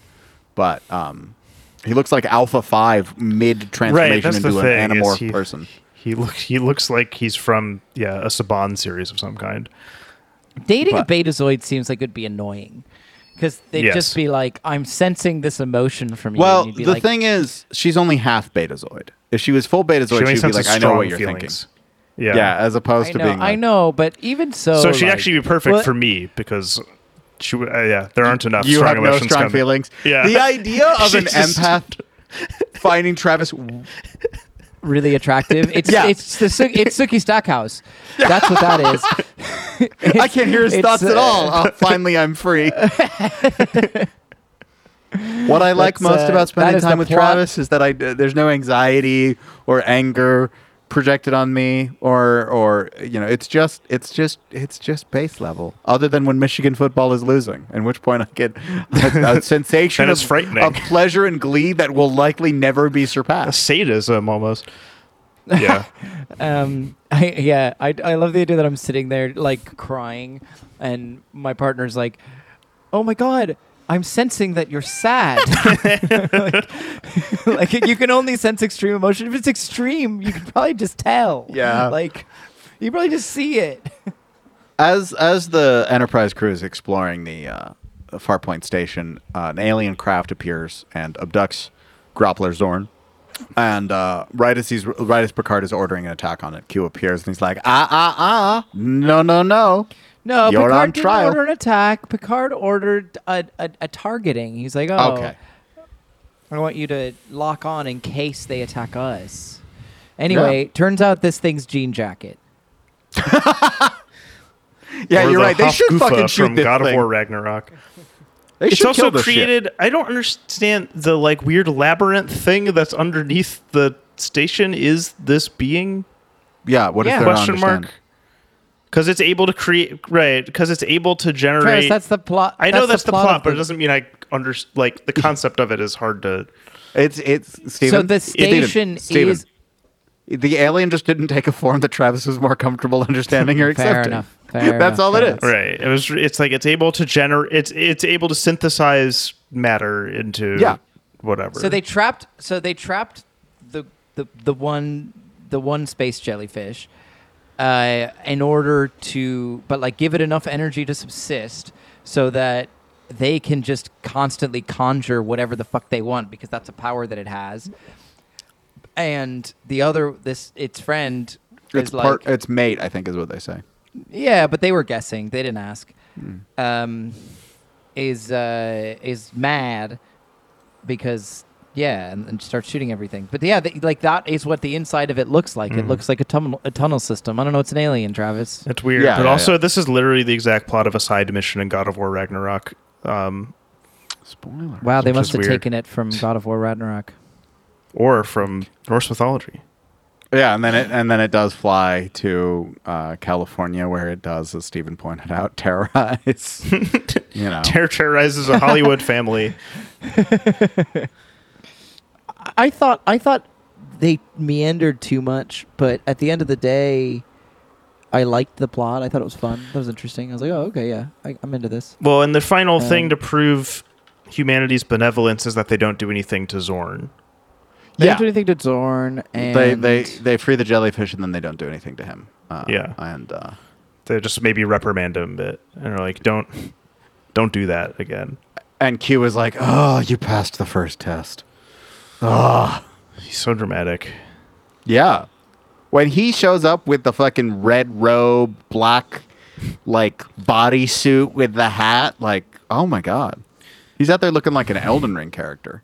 Uh, it, was, it was weird to me that there isn't like a sarcastic character that was like, "Look at this Joker," when he did that. Wow. Sorely, sorely missing a wisecracking sidekick type on this show. No, Everyone's do you very want- Do you want serious. to be cast that way, Travis? Yeah, Just teleport me back to 1987. I'll audition th- for that. Travis Marmon is. what color uh, would your Star Trek uniform be? I don't understand what like how Is they correspond to on the ranks and stuff and what they're Blue is science. Red is. Uh, Oh, uh, my under- uh, Gryffindor. yeah, yeah. Oh, okay. And I thought the red I thought red shirts are like easily killed off. No, that's the original series. Is, yeah, they would always send red shirt people away, uh, and then they would die. Um, Once again, a nerd is screaming. yeah. Uh, red indicates command and helm, gold for engineering, security, and operations, and blue for science or medical. This is from the Wikipedia page for Star Trek uh, uniforms. Do not get mad at me, nerds. I am at your fucking Wikipedia page, not Star Trek fandom or Memory Alpha or anything. Wikipedia. I could, if I click the first one, two, three, four, five, five first clicks, I'm on the page for French language. That's what you've done to Wi- Wikipedia. I think So- that was rendered so- obscure. So, Ian, yes. um, what you don't understand is that after the War of Forgiveness, uh, the the ranks uh, clothing changed because the leadership passed from uh, Zap Gorbelstein to um, a man named Finn, uh, Well, Doctor it's, Finn. it's really great to see that Judaism survived this far. Worf Gorbelstein. It's not just the Ferengi. I can't, It had regular Jews too. yeah, yeah, you're right. Yeah. Um, Armin Shimerman did play him though. Still, yeah. So anyway, so in Enterprise, it's this organization. hold on. Or in I wanna, I wanna go back real quick. Steven, did you say the Forgiveness War Yeah, I made something up. or the War of Forgiveness? That's War of sick, forgiveness. dude. That's a sick fucking name for a fantasy series war. Like that's good. Is the thing about it. Like you're like shit, dude. Like I want to pull that one out for fucking. Um, It's fine. I'll, I'll write it into the Blaze of the Dark campaign. Yeah, I was gonna say. Oh fuck, the, the, the forgiveness war. What the fuck does that mean, dude? Holy shit, that's cool. That's evocative. It just sounds like a Star Trek thing because it's all about like like there are there's still conflict, but everybody's like moving towards coming together slowly over centuries. But there are no more conflicts in Star Trek Encounter at Farpoint because we're done with that episode. That's true. The continuum is always watching. Yeah, We got a yeah. few other random things like hints at the the relationship between Riker and the one and the Betazoid lady, or uh, the one between That's- Picard and I- I Crusher. Can't, I actually can't hear Betazoid. Betazoid. I can't actually hear that and not laugh. Like that's that- so funny. Yeah, saying that that Betazoid lady, you're like, oh man, she must be lame as hell. Travis, Travis, you're total Betazoid. Sorry, I just thought of a really terrible concept: autistic Betazoid. Anyway, it's a, a problematic title for. A, a, a, Thank a- God we don't. Thank God we don't give these episodes individual names because Matt would No, not but- stop himself from autistic betazoid. I wish, kind of wish we did because sometimes I want like uh, something to tether my memory to, like where it's like, what, what's, what did we talk about in this episode? Yeah, like it's got to be a And, quote, and then the listen to them. subtitle is the show that we're doing or whatever. Yeah, or yeah, or reverse like you know, Star Trek: The Next Generation colon autistic betazoid. You guys ready to talk about all the good things? Uh, would you All watch? the- Would you watch more? yeah, this episode was weird because the central conflict seems to be that DeForest Wait. Kelley can't stop lining. DeForest didn't- Kelley can't stop. DeForest Kelley. I'm making a joke, Travis. Will you just let me make a joke? No. I was just we didn't do the would you watch more bit. Let him finish the joke. Okay, go ahead. It's just a joke. I'm sorry. Oh, no, I the just joke's was, I- fucking ruined. Oh my god, the magic of editing will change it. ruined. Just say it. Yeah, but you guys won't laugh. I'll laugh. All right, great. now I have now I have a promise of a laugh. The central conflict of this episode seems to be that DeForest Kelley can't stop lining up in the neutral zone. okay, no, but See? the joke is good. Actually, is the thing about it. it's There good you to go. point out. I was that, also right. thinking for a lot of the episode whenever they said neutral zone, I was like, can't line up there.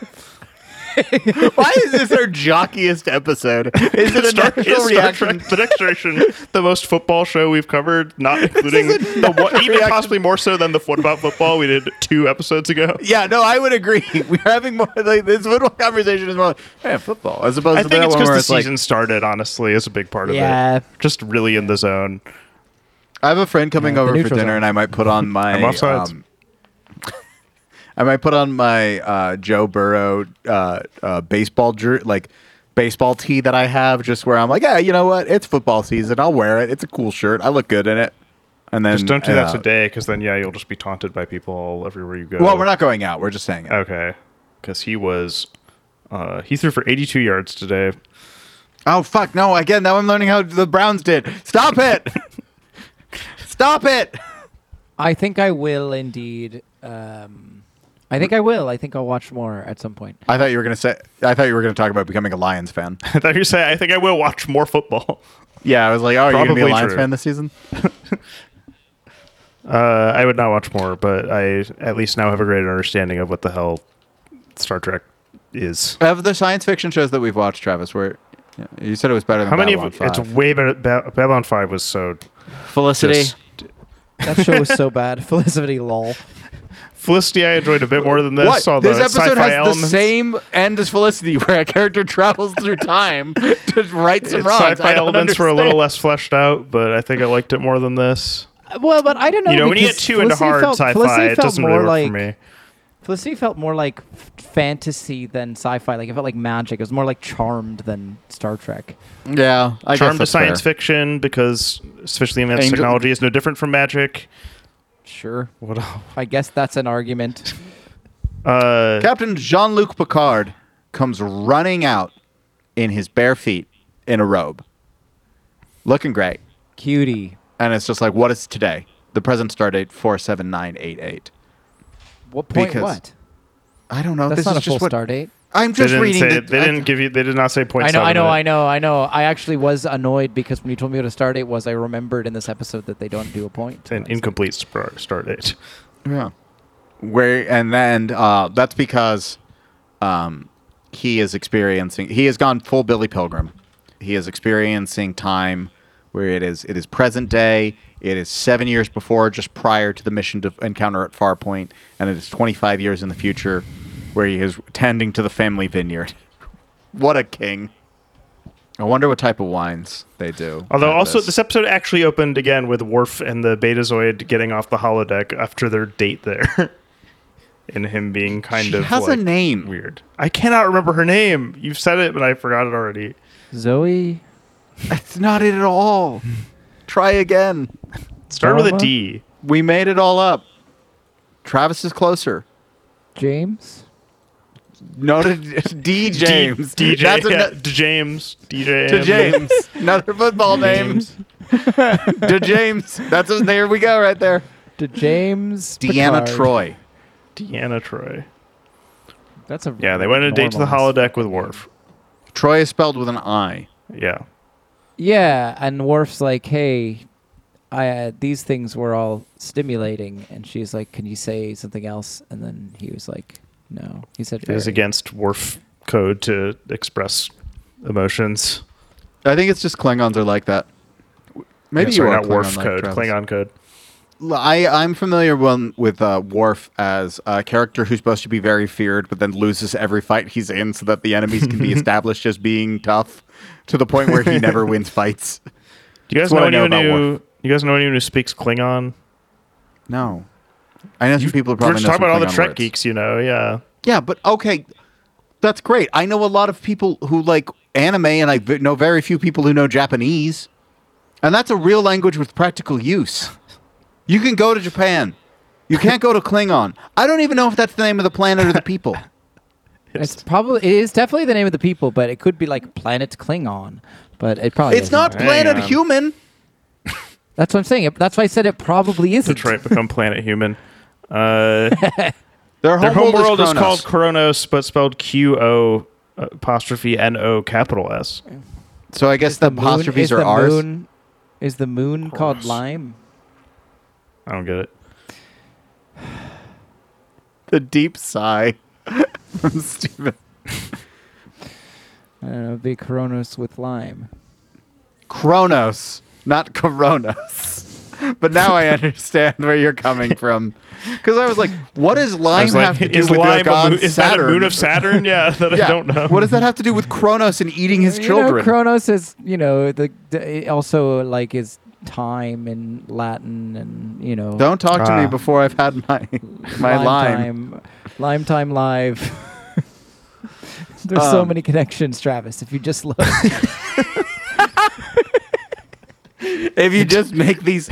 Well, the thing we have to remember is that Stephen is also experiencing time non-linearly, so these conversations are happening across Yeah, I three mean, things. Stephen has been so when you the- go, the is whole there any but- lime? What you're actually saying is because you were in my house five years ago asking as you're drinking a Corona if there are any limes here or whatever. yeah, I, I'm referencing something that happened three minutes ago. I don't understand. It's also like how Travis will just suddenly laugh at something that was said 17 years ago or whatever. Yep. Ian has said I experienced Tom Night years that I have a Doctor Manhattan-ish like temporal experience that manifests that way. Uh, anyway, yeah, they went on that date, but the more important thing, yes, is that uh, Picard keeps jumping between timelines, uh, which I think is seen by the other people in the timelines that he's in as just being like, what is he like scrub style? He's staring off into space and he's like, No offense, it's kind of like talking with uh, with one person on this podcast where Steven stares off into the distance and is like, "What was I saying?" yeah, Picard rem- uh, uh, solving the crisis in the, the Romulan neutral zone is the same as telling you, Travis, uh, what his issue is with uh, Surfer Rosa. Yes, I was going he to. said, you know what my issue with Surfer Rosa is? No, it was no, it 17 was. You know what's great that- about Surfer Rosa? It wasn't You know about great? issue. Sorry. What's great about Surfer Rosa, and then 17 Stared years from directly now, at me. said Steven, nothing. yeah, and then 17 years after that, which will be in what four more years or something like that. How? Just be like, Albini just got a really great tone out of them. yeah, yeah, yeah. We I'm were like, okay. So that's what happened. I said, Travis, you know what's great about Surfer Rosa? And then you said what? And then I said, what did I say? Is that You- No, No. you, you said you want to grab Surfer Rosa, and I, I was looking right at you, and then you just stared, and you said nothing. I might have said okay, or like what, or whatever, but like clearly I was anticipating you say something. Yeah, And you were you just like- waited for Steven, and then you prompted when nothing was said, and then you were like, "What was I saying?" Yeah. Because you came back to that timeline. You came back to the present then. Yeah. You And have, what is again- the disorder they keep saying that Picard has? Um, Oh, yeah, they did make a, Something modic disorder. Yeah. like. Imodium disorder. He can't, he can't he can't poop. poop at all. he cannot poop. It's causing him to experience temporal shifts. He's so backed up. Temporal shifts is what I call my poops. Yeah. Experiencing a temporal shift. Um, Sometimes you you had something bad the night before, then you become unstuck in time. parietal lobe. I uh, Irumodic Um, syndrome. Yeah, ir- irremo- irremotic syndrome. Irumodic syndrome. Yeah, Erratic so he- behaviors, delusions, loss of memory. But we get him in the vineyard. Geordi's there. He has eye implants now or whatever. Came to visit him. He's writing books. Is what is His protagonist is too flashy or Flamboyant. something. flamboyant. Yeah. which I choose to believe means that um, he's definitely just Picard coded, Yeah. or maybe Riker coded. yeah. And then yeah, what did and I talk then about in the past, uh, we're seeing him right as uh, right as he's about to take control, Mm-hmm. and he's thrown by the fact that he sees Tasha because He's dead. Yeah. yeah, uh, she died. Um, In season one. oh wow, in season one, uh, near the end of the first season. Um, what happened to her? That I did not look into. Oh, she was uh, executed by Romulans, and she has a half Romulan daughter. Wow, seems like a lot of shit happened to that character.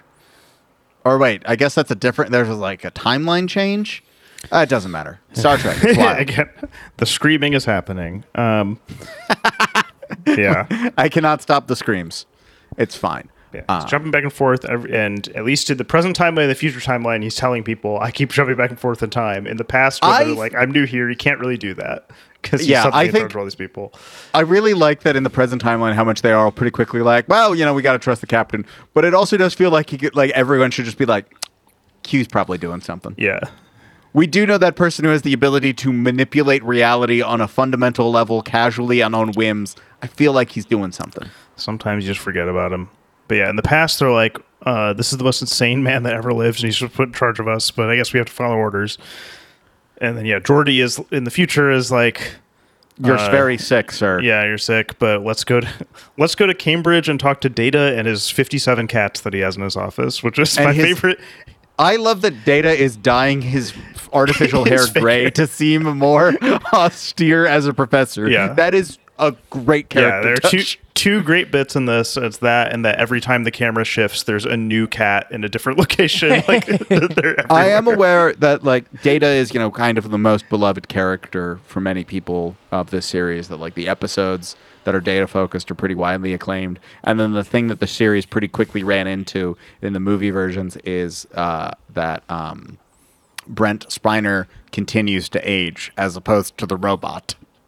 So they had to do something about that, which is why, like in the the follow up series that uh, only I think just recently concluded, Picard, he, uh, Data has been like disassembled and is you know fully like something tragic happened because they can't have Brent Spiner appear, um, and um, Oh, of course, know, he was. Doctor Brackish Okun in Independence Independence Day. yeah, yeah, yeah, yeah, yeah. Forgot It's, that uh, was one- a guy's name. Oh my God! Was that the guy who was like, "Release me"? yeah, yeah, yeah. He's the he's the guy with the long hair who gets choked out by the one alien. Yes. Yeah. And then in the and, and then in the sequel, it's revealed that he didn't die, but has been in a coma, and also he's gay. Sure. Yeah. Alien turned him gay. No, Alien didn't He turn got him choked gay. by He the was- alien. He was like, "I'm into this." He, well, that, that that doesn't. I, you know what? I'm not going to touch both. that one. Uh, yeah. So in the past, there's the, the this um this anomaly, the spatial anomaly in the neutral zone is also occurring, and Picard is ordered to go there. But uh, he is like, well, it's more important to meet Q because I know for a fact I will meet Q here, and Q doesn't experience time linearly, so I can be like, yo, what are you doing to me? Because it's probably you're doing, Oh my and it works out perfectly. Do you know Michael Dorn is I am Weasel? Wait, what? Michael Dorn, who plays Worf, is also I am Weasel Who's that? Okay. And what? In I am Uh, Weasel. What's the, I've That was, um, Do you remember the cow and chicken spin-off? I am Weasel. Yeah, I was gonna say is that is that is that cow and chicken spin-off thing? No, remember don't cow He and was- chicken? I do. He was also in. Gargoyles. Yeah, remember Michael that Dorn's. had too. I mean, many of these people have gone on to have very successful careers in a variety Yeah. of ways, and also um, have Star Trek money. Um, Yes. but a lot of them I feel like were voice actors. Yeah, Michael I Dorn mean, played he's a cool voice guy. Is the one that I saw. Did you know that earlier where I was LeVar like, hell yeah. Burton hosted Reading Rainbow? We should do that Did you- No, I was. I was just gonna say. Did you know uh, that uh, Jonathan Frakes hosted Beyond Belief Fact or Fiction was the one that I was gonna do. No, a team of writers made that up. Did you know he did that? And he also was in Gargoyles. He played David Xanatos. Do you think it's believable that Jonathan Xanath- Frakes went on to host Beyond Belief for Actor Fiction? Xana- No, no. Xanatos, like, uh, just saying, you ever notice how many restaurants are theme based these days? what has happened? it's because we've had so much Star Trek that we watch. it's because it's uh, for the first time we all. I mean, I guess did you watch three hours of Star Trek today, Stephen? I did. Because Travis and I both watched an episode, slept, woke up, watched an episode. I was falling asleep that's- during the first one. It was not because of the show. I was really tired and I put it on last night. And I- was really struggling. And yeah, today. I Yeah, watched. I watched the first one about from about one to about three. You know, considering breaks. So to to say, I, I started recording at nine, and then I watched the second one. I watched half of it from about five fifteen to six, and the other half from about eight fifteen to nine. But yeah, so uh, Picard manages to meet with Q, and Q is just like, "I never said the trial was done. You passed the tests. You passed probably a couple tests. I probably appeared a number of times, done all sorts of things to you, but this is this is the end. The Q consort uh, continuum. Uh, this is your last chance to prove it. You know, uh, the situation will cause the extinction of humanity if you fail on this. And then uh, what also has happened is that Q is like you get ten questions. They can only be yes or no, and this is very good because it does feature the part where Picard asks two questions real quick. And then uh, Q answers them both and says five listeners. He's like, no, I've, I've only used four. And he's like, no, you said two. I love the p- particulars of the rules. And then when Picard says why about something, he's like, "That's not a yes or no. You've wasted your time. You Goodbye." lose, you forfeit them all, and flies away or whatever. this weird, this weird throne that he has. I love how hammy he is. like in, in the first episode when he appears on the view screen and then they point phasers at him and they're all like, "Stand down! What are you gonna do? Shoot the view screen? He's not there." We didn't mention that, like, before all this happened, part of the hint that it's Q is, uh, especially if you just watched the first episode right before watching this one, uh, is that Picard in all three timelines keeps seeing visions of the weird laughing, like, audience members at the trial. Yeah, it was fun to watch this and be like, "I remember those guys from." Yeah, oh, those, Last those night. little fuckers.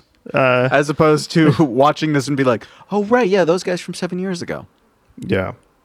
No, they've they've got it. You know, there are the I guess it they. I'm not really sure what the Q continuum is. Again, any any pronoun will do for Any. I pronoun works. Uh, but um, Q has also revealed that he is the reason for Picard's time jumping, and he's doing this because he's he's Picard's friend. I guess they like each other. There's a grudging Yeah. respect. Yeah, one of those. So he's- always a great uh, trope or whatever of the He's antagonist doing this that's like, so that- actually, I love you. Yeah. Oh. Oh my God. Yeah. We, 'cause you know what happens, Travis, is that Q looks at Picard, and Picard, is, after Picard's like, "Why are you doing this to me?" and Picard's just like, or or Q's just like, "Because we dug a coal together." What if Picard had was antagonized by Boyd Crowder? What if what if Boyd Crowder had Q powers? oh God, he'd use them for petty nonsense. Yeah, I feel like the, I feel like the would be. universe would be. You know, but is Q not using them for petty nonsense? He's mostly using them for petty nonsense. That's true. Yeah. He's- But uh, so the thing that's really throwing Picard, the puzzle that he is really struggling to figure out, is that in the past the anomaly is very large, and in the present the anomaly is less big, and in the future it doesn't exist at all. And I, a person who has encountered time travel nonsense and encountered these things, And I was like, oh, so it experiences time the opposite. It's like Merlin, and it takes Picard a little bit longer to figure out that perhaps this thing, where as he is currently not perceiving time in a linear fashion, he's like, well, this thing is though. There's no way it's not. also, they keep using And- the term anti-time. Uh, Very cool. no notes. yeah, Ian, a man who loved Tenet, uh, is very into this episode. Uh-huh. Unsurprisingly, That's what I. That's what I call Like, it. I'm when talking about feeling, temporal energy and shit like that. I'm Hold like, on, okay. Steven's gonna say something awful. That's what I call it when uh, I'm feeling particularly femme on a day and I hang out with my nephew. Boo! Boo! you make him call you auntie. Yeah, uh, no anti anti time, anti time. Oh, it's anti-time. Boo! That'd be good to say if you say it like an accent, like you're from like the old country or whatever, What old country? Like an Eastern, a vague Eastern European accent. No, no, no, no, no, no, no. You do the Brad Pitt meet Joe Black Come have uh, Jamaican time. accent. We love anti time. Brad Pitt, Jamaican. yeah, and and, Gotta and watch meet, Joe, Black sometime. and meet Joe Black I where he plays I death. do. Dude, you got to watch him get hit by a car. I've seen You him gotta hit watch by a get car. That's all I know about that movie. Is Oh, that movie's car. insane. I used to confuse that movie with Joe Somebody all the time. What's the Joe Gorilla movie? Mighty Joe Young. Yeah, yeah. Okay, another one to get it confused with. Good, I, real I, quick, I good also pull by the thought way there, I also thought that you were talking about a movie about a gorilla when you said Meet Joe Black. So, um, Where are we? Oh, yes. Anyway, if uh, it's so the time Enterprise and is it's scanning the anomaly with inverse ta- tachyon pulse beams. Cool Yeah. phrase. Listen, you got to understand, Travis. It's So- not that you're. It's not that you're shooting the bullet. It's that you're catching it. here's Yeah. the here's the, here's the problem. Here's the problem that I'm finding with this is that we cut directly from a scene where Q's like you caused the anonymity anonymity and Anomaly. the anemone- Anomaly. the anemone. Um, You caused the sea anemone. correct, the sea anomaly. Um, you caused the anomaly, and then we cut directly to a scene where Picard's there and is like, "We have to attack. We have to scan it with our tachyon pulse." And I'm like, "Now, you've had seven seasons of this." Seven seasons of this shit. If somebody tells you that you caused it, and you're like, "Oh, gotta make an action at the anomaly," that's the thing that ca- that's obviously gonna be the thing that causes it. You fucking Yeah, but maybe him not doing it would be the thing that causes it. You know, because that's what Riker says later. Fair enough. Riker. I said No, Riker. but he has to- Right, because he yeah, has to his, do initial, his something. initial He plan has is to like, do should I just something. fucking like lock myself in a room? And then they're like, no, we have to proceed as normal. I guess. Though I guess also though Q is less like you caused the anomaly and more like you're going to cause the destruction of humanity. Yeah, I'm gonna be Q- vague about it. Q so you feel like you second guess everything you do. Q anomaly. Q anomaly. Yes. What? Q anomaly. Do you think is this who Q is? Is that what this is? Is that the This joke we should have yeah, been going for the well, whole time? I've actually tr- uh, purposefully not made that joke like six times. Yeah, My it seems brain's too like- obvious every time. My we're brain's like, yeah, that's Q. Q. Oh, that's Q. Oh, that's Q. Yeah, I don't. I don't know. I mean, the real people behind QAnon, like um, the fucking I can't remember their I mean, names. we know who they They're the They're two. like, they're like they were like, we the should two- stop this. Ron, whatever his name is, is like the most annoying man I've ever seen, um, and I feel like Q would be. So it kind of does fit. Um, Yeah, know what's really we know, we know who did oh. it, and they were like, "I'm done with this. I I'm stopping." But the people who believe it are like, ah, moving on. It's not them. Yeah, they built It's an image. else. You know It's what? like, you know, it's just like Batman and the whole, the whole thing about if you can be a symbol, something bigger than a man. Uh, you know what was really cool in this episode was when Q took um, Picard back 3.5 billion years in front of the fucking primordial soup and was Yeah. like, "That's what you come from." That's Yeah. wild. and somehow it was disrupted by the anomaly, which I'm still unclear of. Like, here's a, an amino acid is about to be made, and then isn't. At one point, I was like, "Is this God? Is that what this? What is happening?" I like when he said, "Pray to whatever God bel you believe in, that they have mercy on your soul, or whatever," before f- floating away in a stupid throne. That Uh, stupid. I, I have been talking about I love that throne. um, what is it called? The theory of what is it like? Whatever Genesis. What is Relativity. the fucking word for it? What is the word for it? Parthenogenesis. No. get No. Off. Uh, I, I genuinely, I can't. I know what you're talking about, but I can't remember what it is. it, whatever whatever word that is that I, I like said it last week because for whatever reason for whatever reason that's something I already talked about this week before I watched this and it's just one of those things where I'm like why I'm always Why having does- primordial soup convos. Why am I having so many primordial soup I actually have to know what the fuck this word is called or this Would word you is. eat the primordial soup? Would you drink the primordial soup? Travis wouldn't because it's soup. Travis wouldn't because it's soup. That's the thing that would It's just stop Travis. stupid, Yeah. I'd maybe use it as a dip. totally lame. Eat or drink. Saying this about the primordial soup from which. So- Amino acids are the food. Now I know. I, so I didn't really worry about it because Q's like not a person, but uh, I'm pretty sure it would be at like some insane temperature. Like the first, the first amino acids formed at some insane temperature. So Yeah. like, you know, you couldn't actually drink the primordial soup. I guess you could. I take could. the- We I'm couldn't different. really live. Yeah, oh, you're you're built different. I'm built We'd have trouble even just Some breathing say- the air on Earth listen, 3.5 billion years ago, if I understand correctly. Some say that I'm like you know I, I I'm built different, and I know that there are those people who were cast down for their hubris or challenge of the gods, but I'm not like them. I'm better than them. Maybe even better than the gods. What is that a reference to? It's just a tweet All that sorts I of really things. love. Yeah. But it's just specifically that part where it's like I'm better than them. Maybe even better than the gods. Yeah, it's not. It's not a tweet. It's every Greco-Roman myth or whatever. it know, really is all that. Yeah, I would not eat the soup um, because that would cause the destruction of all. I would cease to exist if I ate the soup. I think that is a big problem there. Um, It's such an obvious word. It's such an obvious word. It's literally It's like something Latin- biogenesis? No, no, I have no, I have it. Yeah, yeah, you got it. Give me, give Oh, me it's one- biogenesis. No, Is it no, just me, no, biogen- no, no, no, Travis. okay. Give me one more letter. oh, No, but no, but you know Latin root. oh, no, no. abi- is it like to abiogenesis? buy. Abiogenesis. Oh, oh, okay, yeah, that was an album by the Turkish death metal band Burial Invocation from a few years ago. That was good. So that's a word I know. Death metal English is very useful for like picking up some stupid fucking phrases without A knowing is- what they mean. A just means not. Ian left the room. but It had great riffs. it was in my top ten of that year.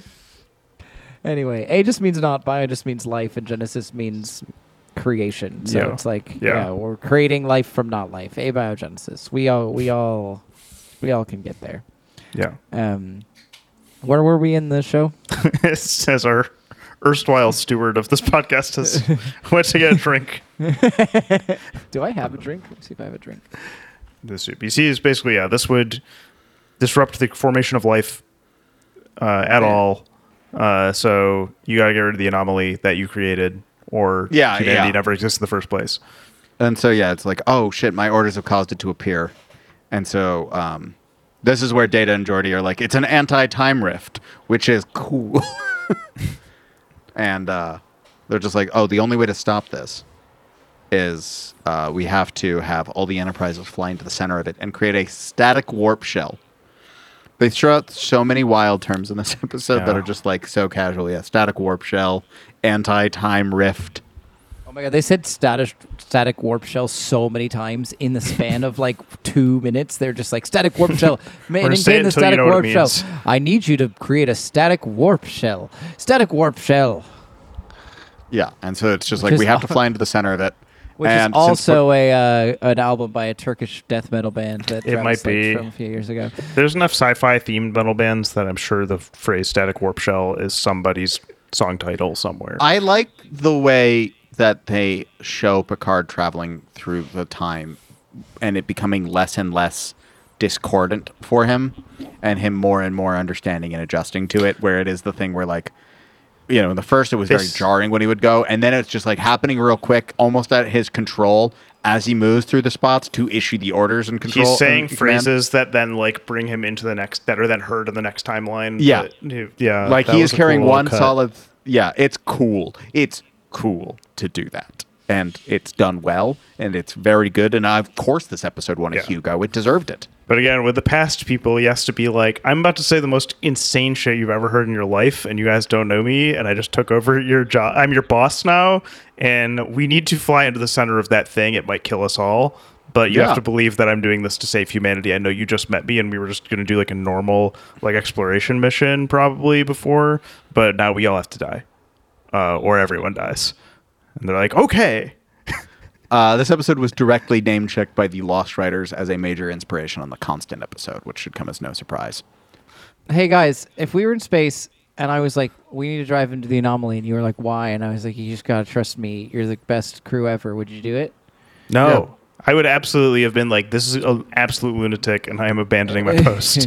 like, I Yeah. think is probably what, I mean, I guess you're on, you're stuck there either way. You can't get off. But yeah, I would not have trusted uh, this version of Picard. Jean Luc Pierre. but yeah so we see the uh, yeah the orders being uh, relayed to each of them and then each ship suffering catastrophic damage and then q tells appears and tells the future picard that all good things must come to an end as that one explodes and then uh, he's P- Picard is right back in the uh, the uh, the courtroom, and it's just like standing in front of Q, who's like, "Great job thinking across multiple timelines. You really crushed that puzzle. You're now now you're thinking non-linearly. You're ready to you know uh, move on. You can humanity can still evolve." And and Picard is just like, oh yeah, we can keep exploring the universe. And he's like, oh buddy, it's gonna get so much bigger what you're about to explore. Don't worry about it. Stop thinking so small.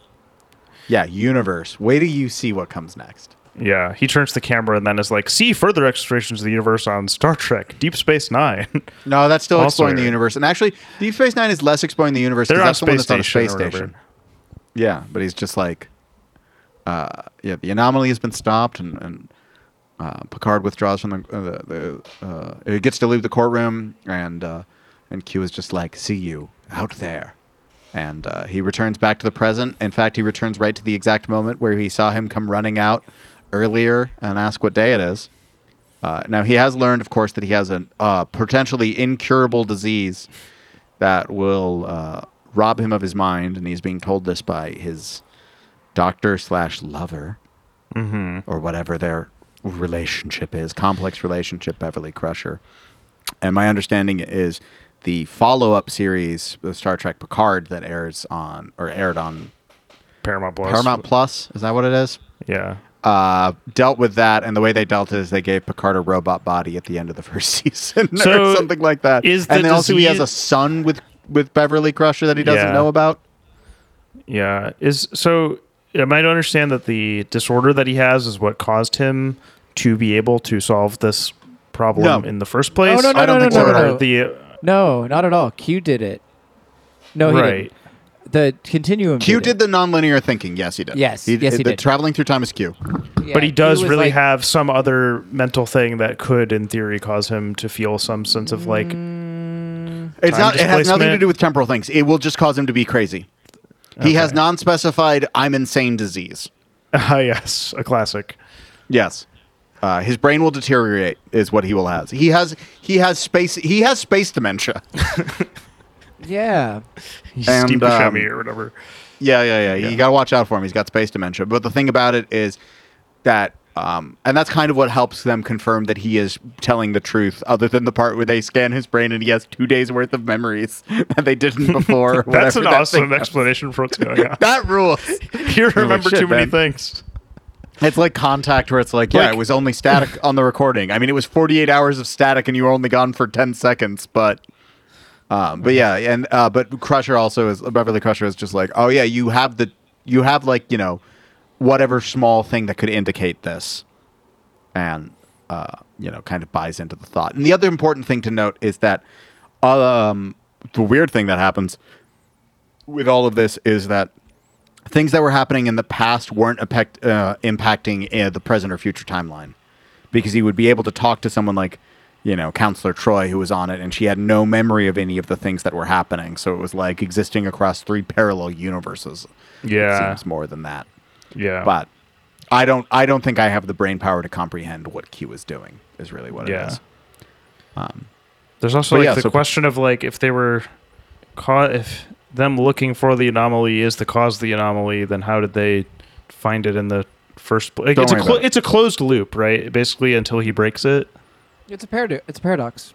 It's like, no, it's Yeah. a closed loop. It's the opposite of a paradox. They say it's a paradox, but it's not. It's the opposite of that. well i guess it's paradoxical because from their perspective it's traveling backward through time I guess. i don't know But it's like it's like he caused it, and it caused him to cause it. yeah Also. Yeah. Right. It's like he, sa- Terminator. he solves Got it. It's over.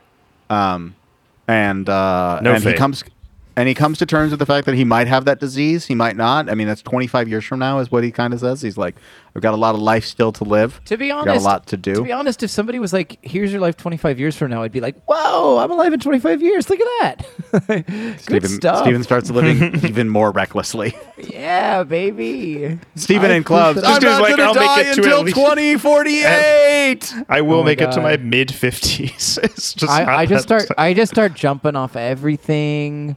What What are some drugs I'm I haven't never tried? going to die Sh- for the show- next 25 years.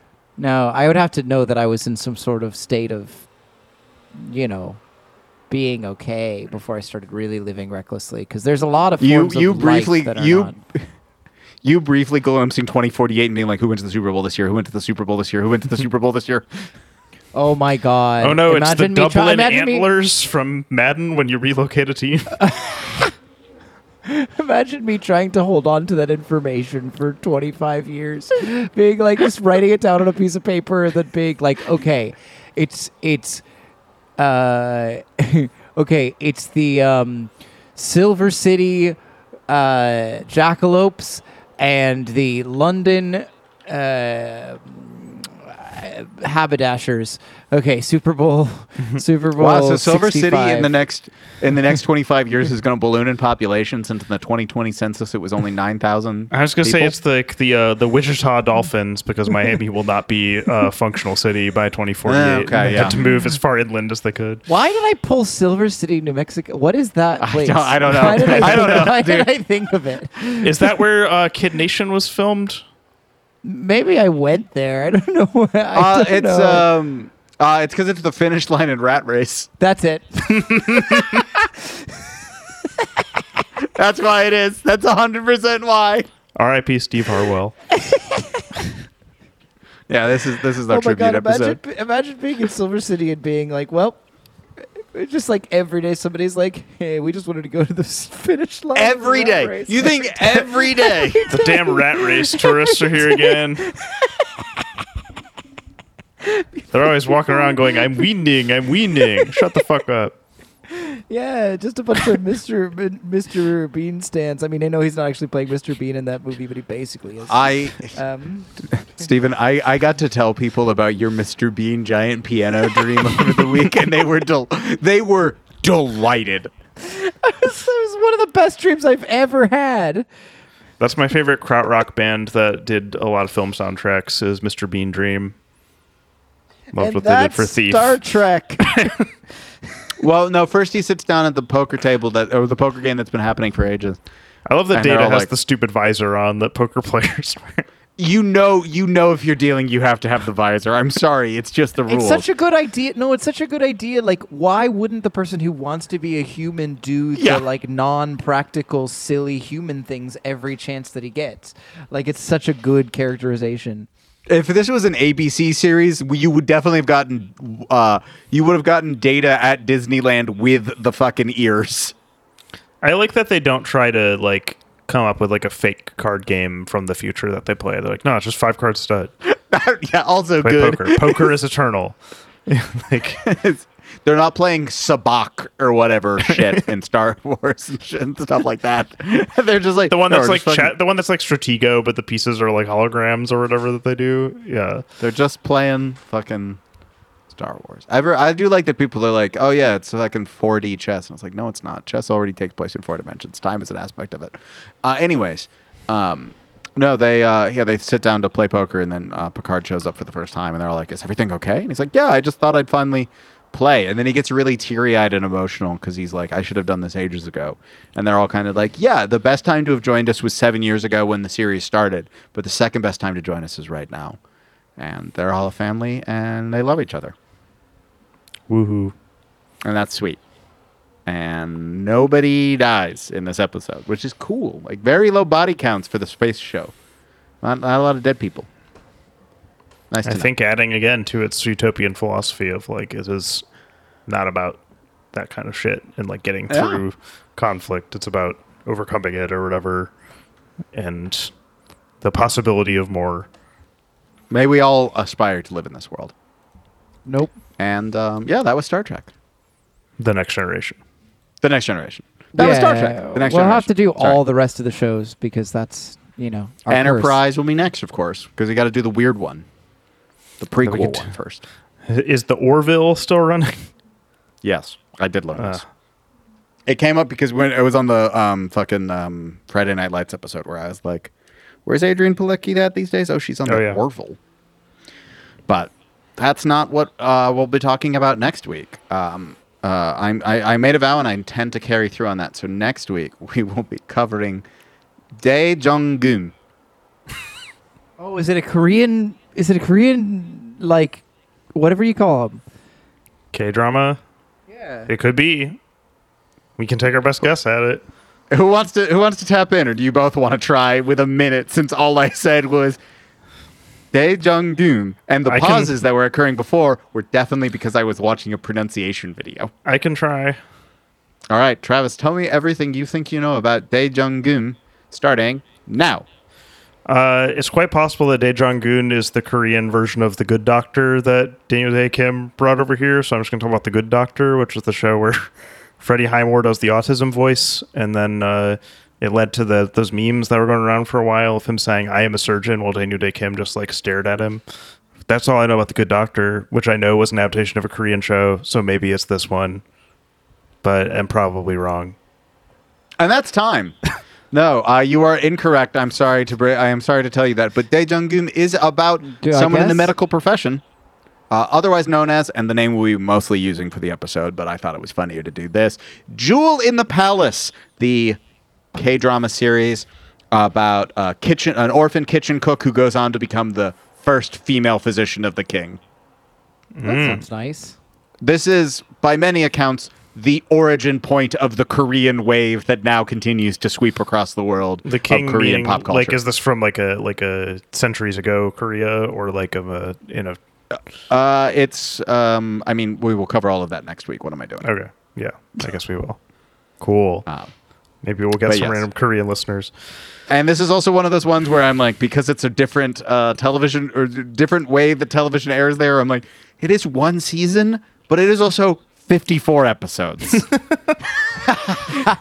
over I like think three we'll be years okay also I mean, Yeah. I think that's probably fine. Yeah. yeah, where where I was like, okay. Um, but yes, we will talk about a program that averaged a viewership rating of 45% of the Korean population next week. High pressure stakes. So join us and uh, tell your friends, especially if your friends are like me and learned about this show because sympathy for Lady Vengeance, because the main character is played by the actress from that. Shouts out to Park Chan Wook. We're going to talk about you probably for a little while next week. Oh, This is yeah. I want to watch Decision to Leave before then. So, um, yeah, watch Decision to Leave, uh, a movie that I think is a masterpiece and a movie that has one of my favorite Travis Letterboxd reviews. This guy went to the Jimmy McNulty Yeah, School of, I det- of Detective Work. Um, but yeah, um, yeah. So uh, yeah, that was Star Trek: The Next Generation. That was as you know. Uh, shouts out to producer Matt, always for your wonderful work. We can't wait to have you back, and I can't wait to subject you to, uh, you know, Italian television programs when you do return to us. Stephen, you want to bring us home? Pain. Pain. Loneliness. Terrible loneliness. Despair.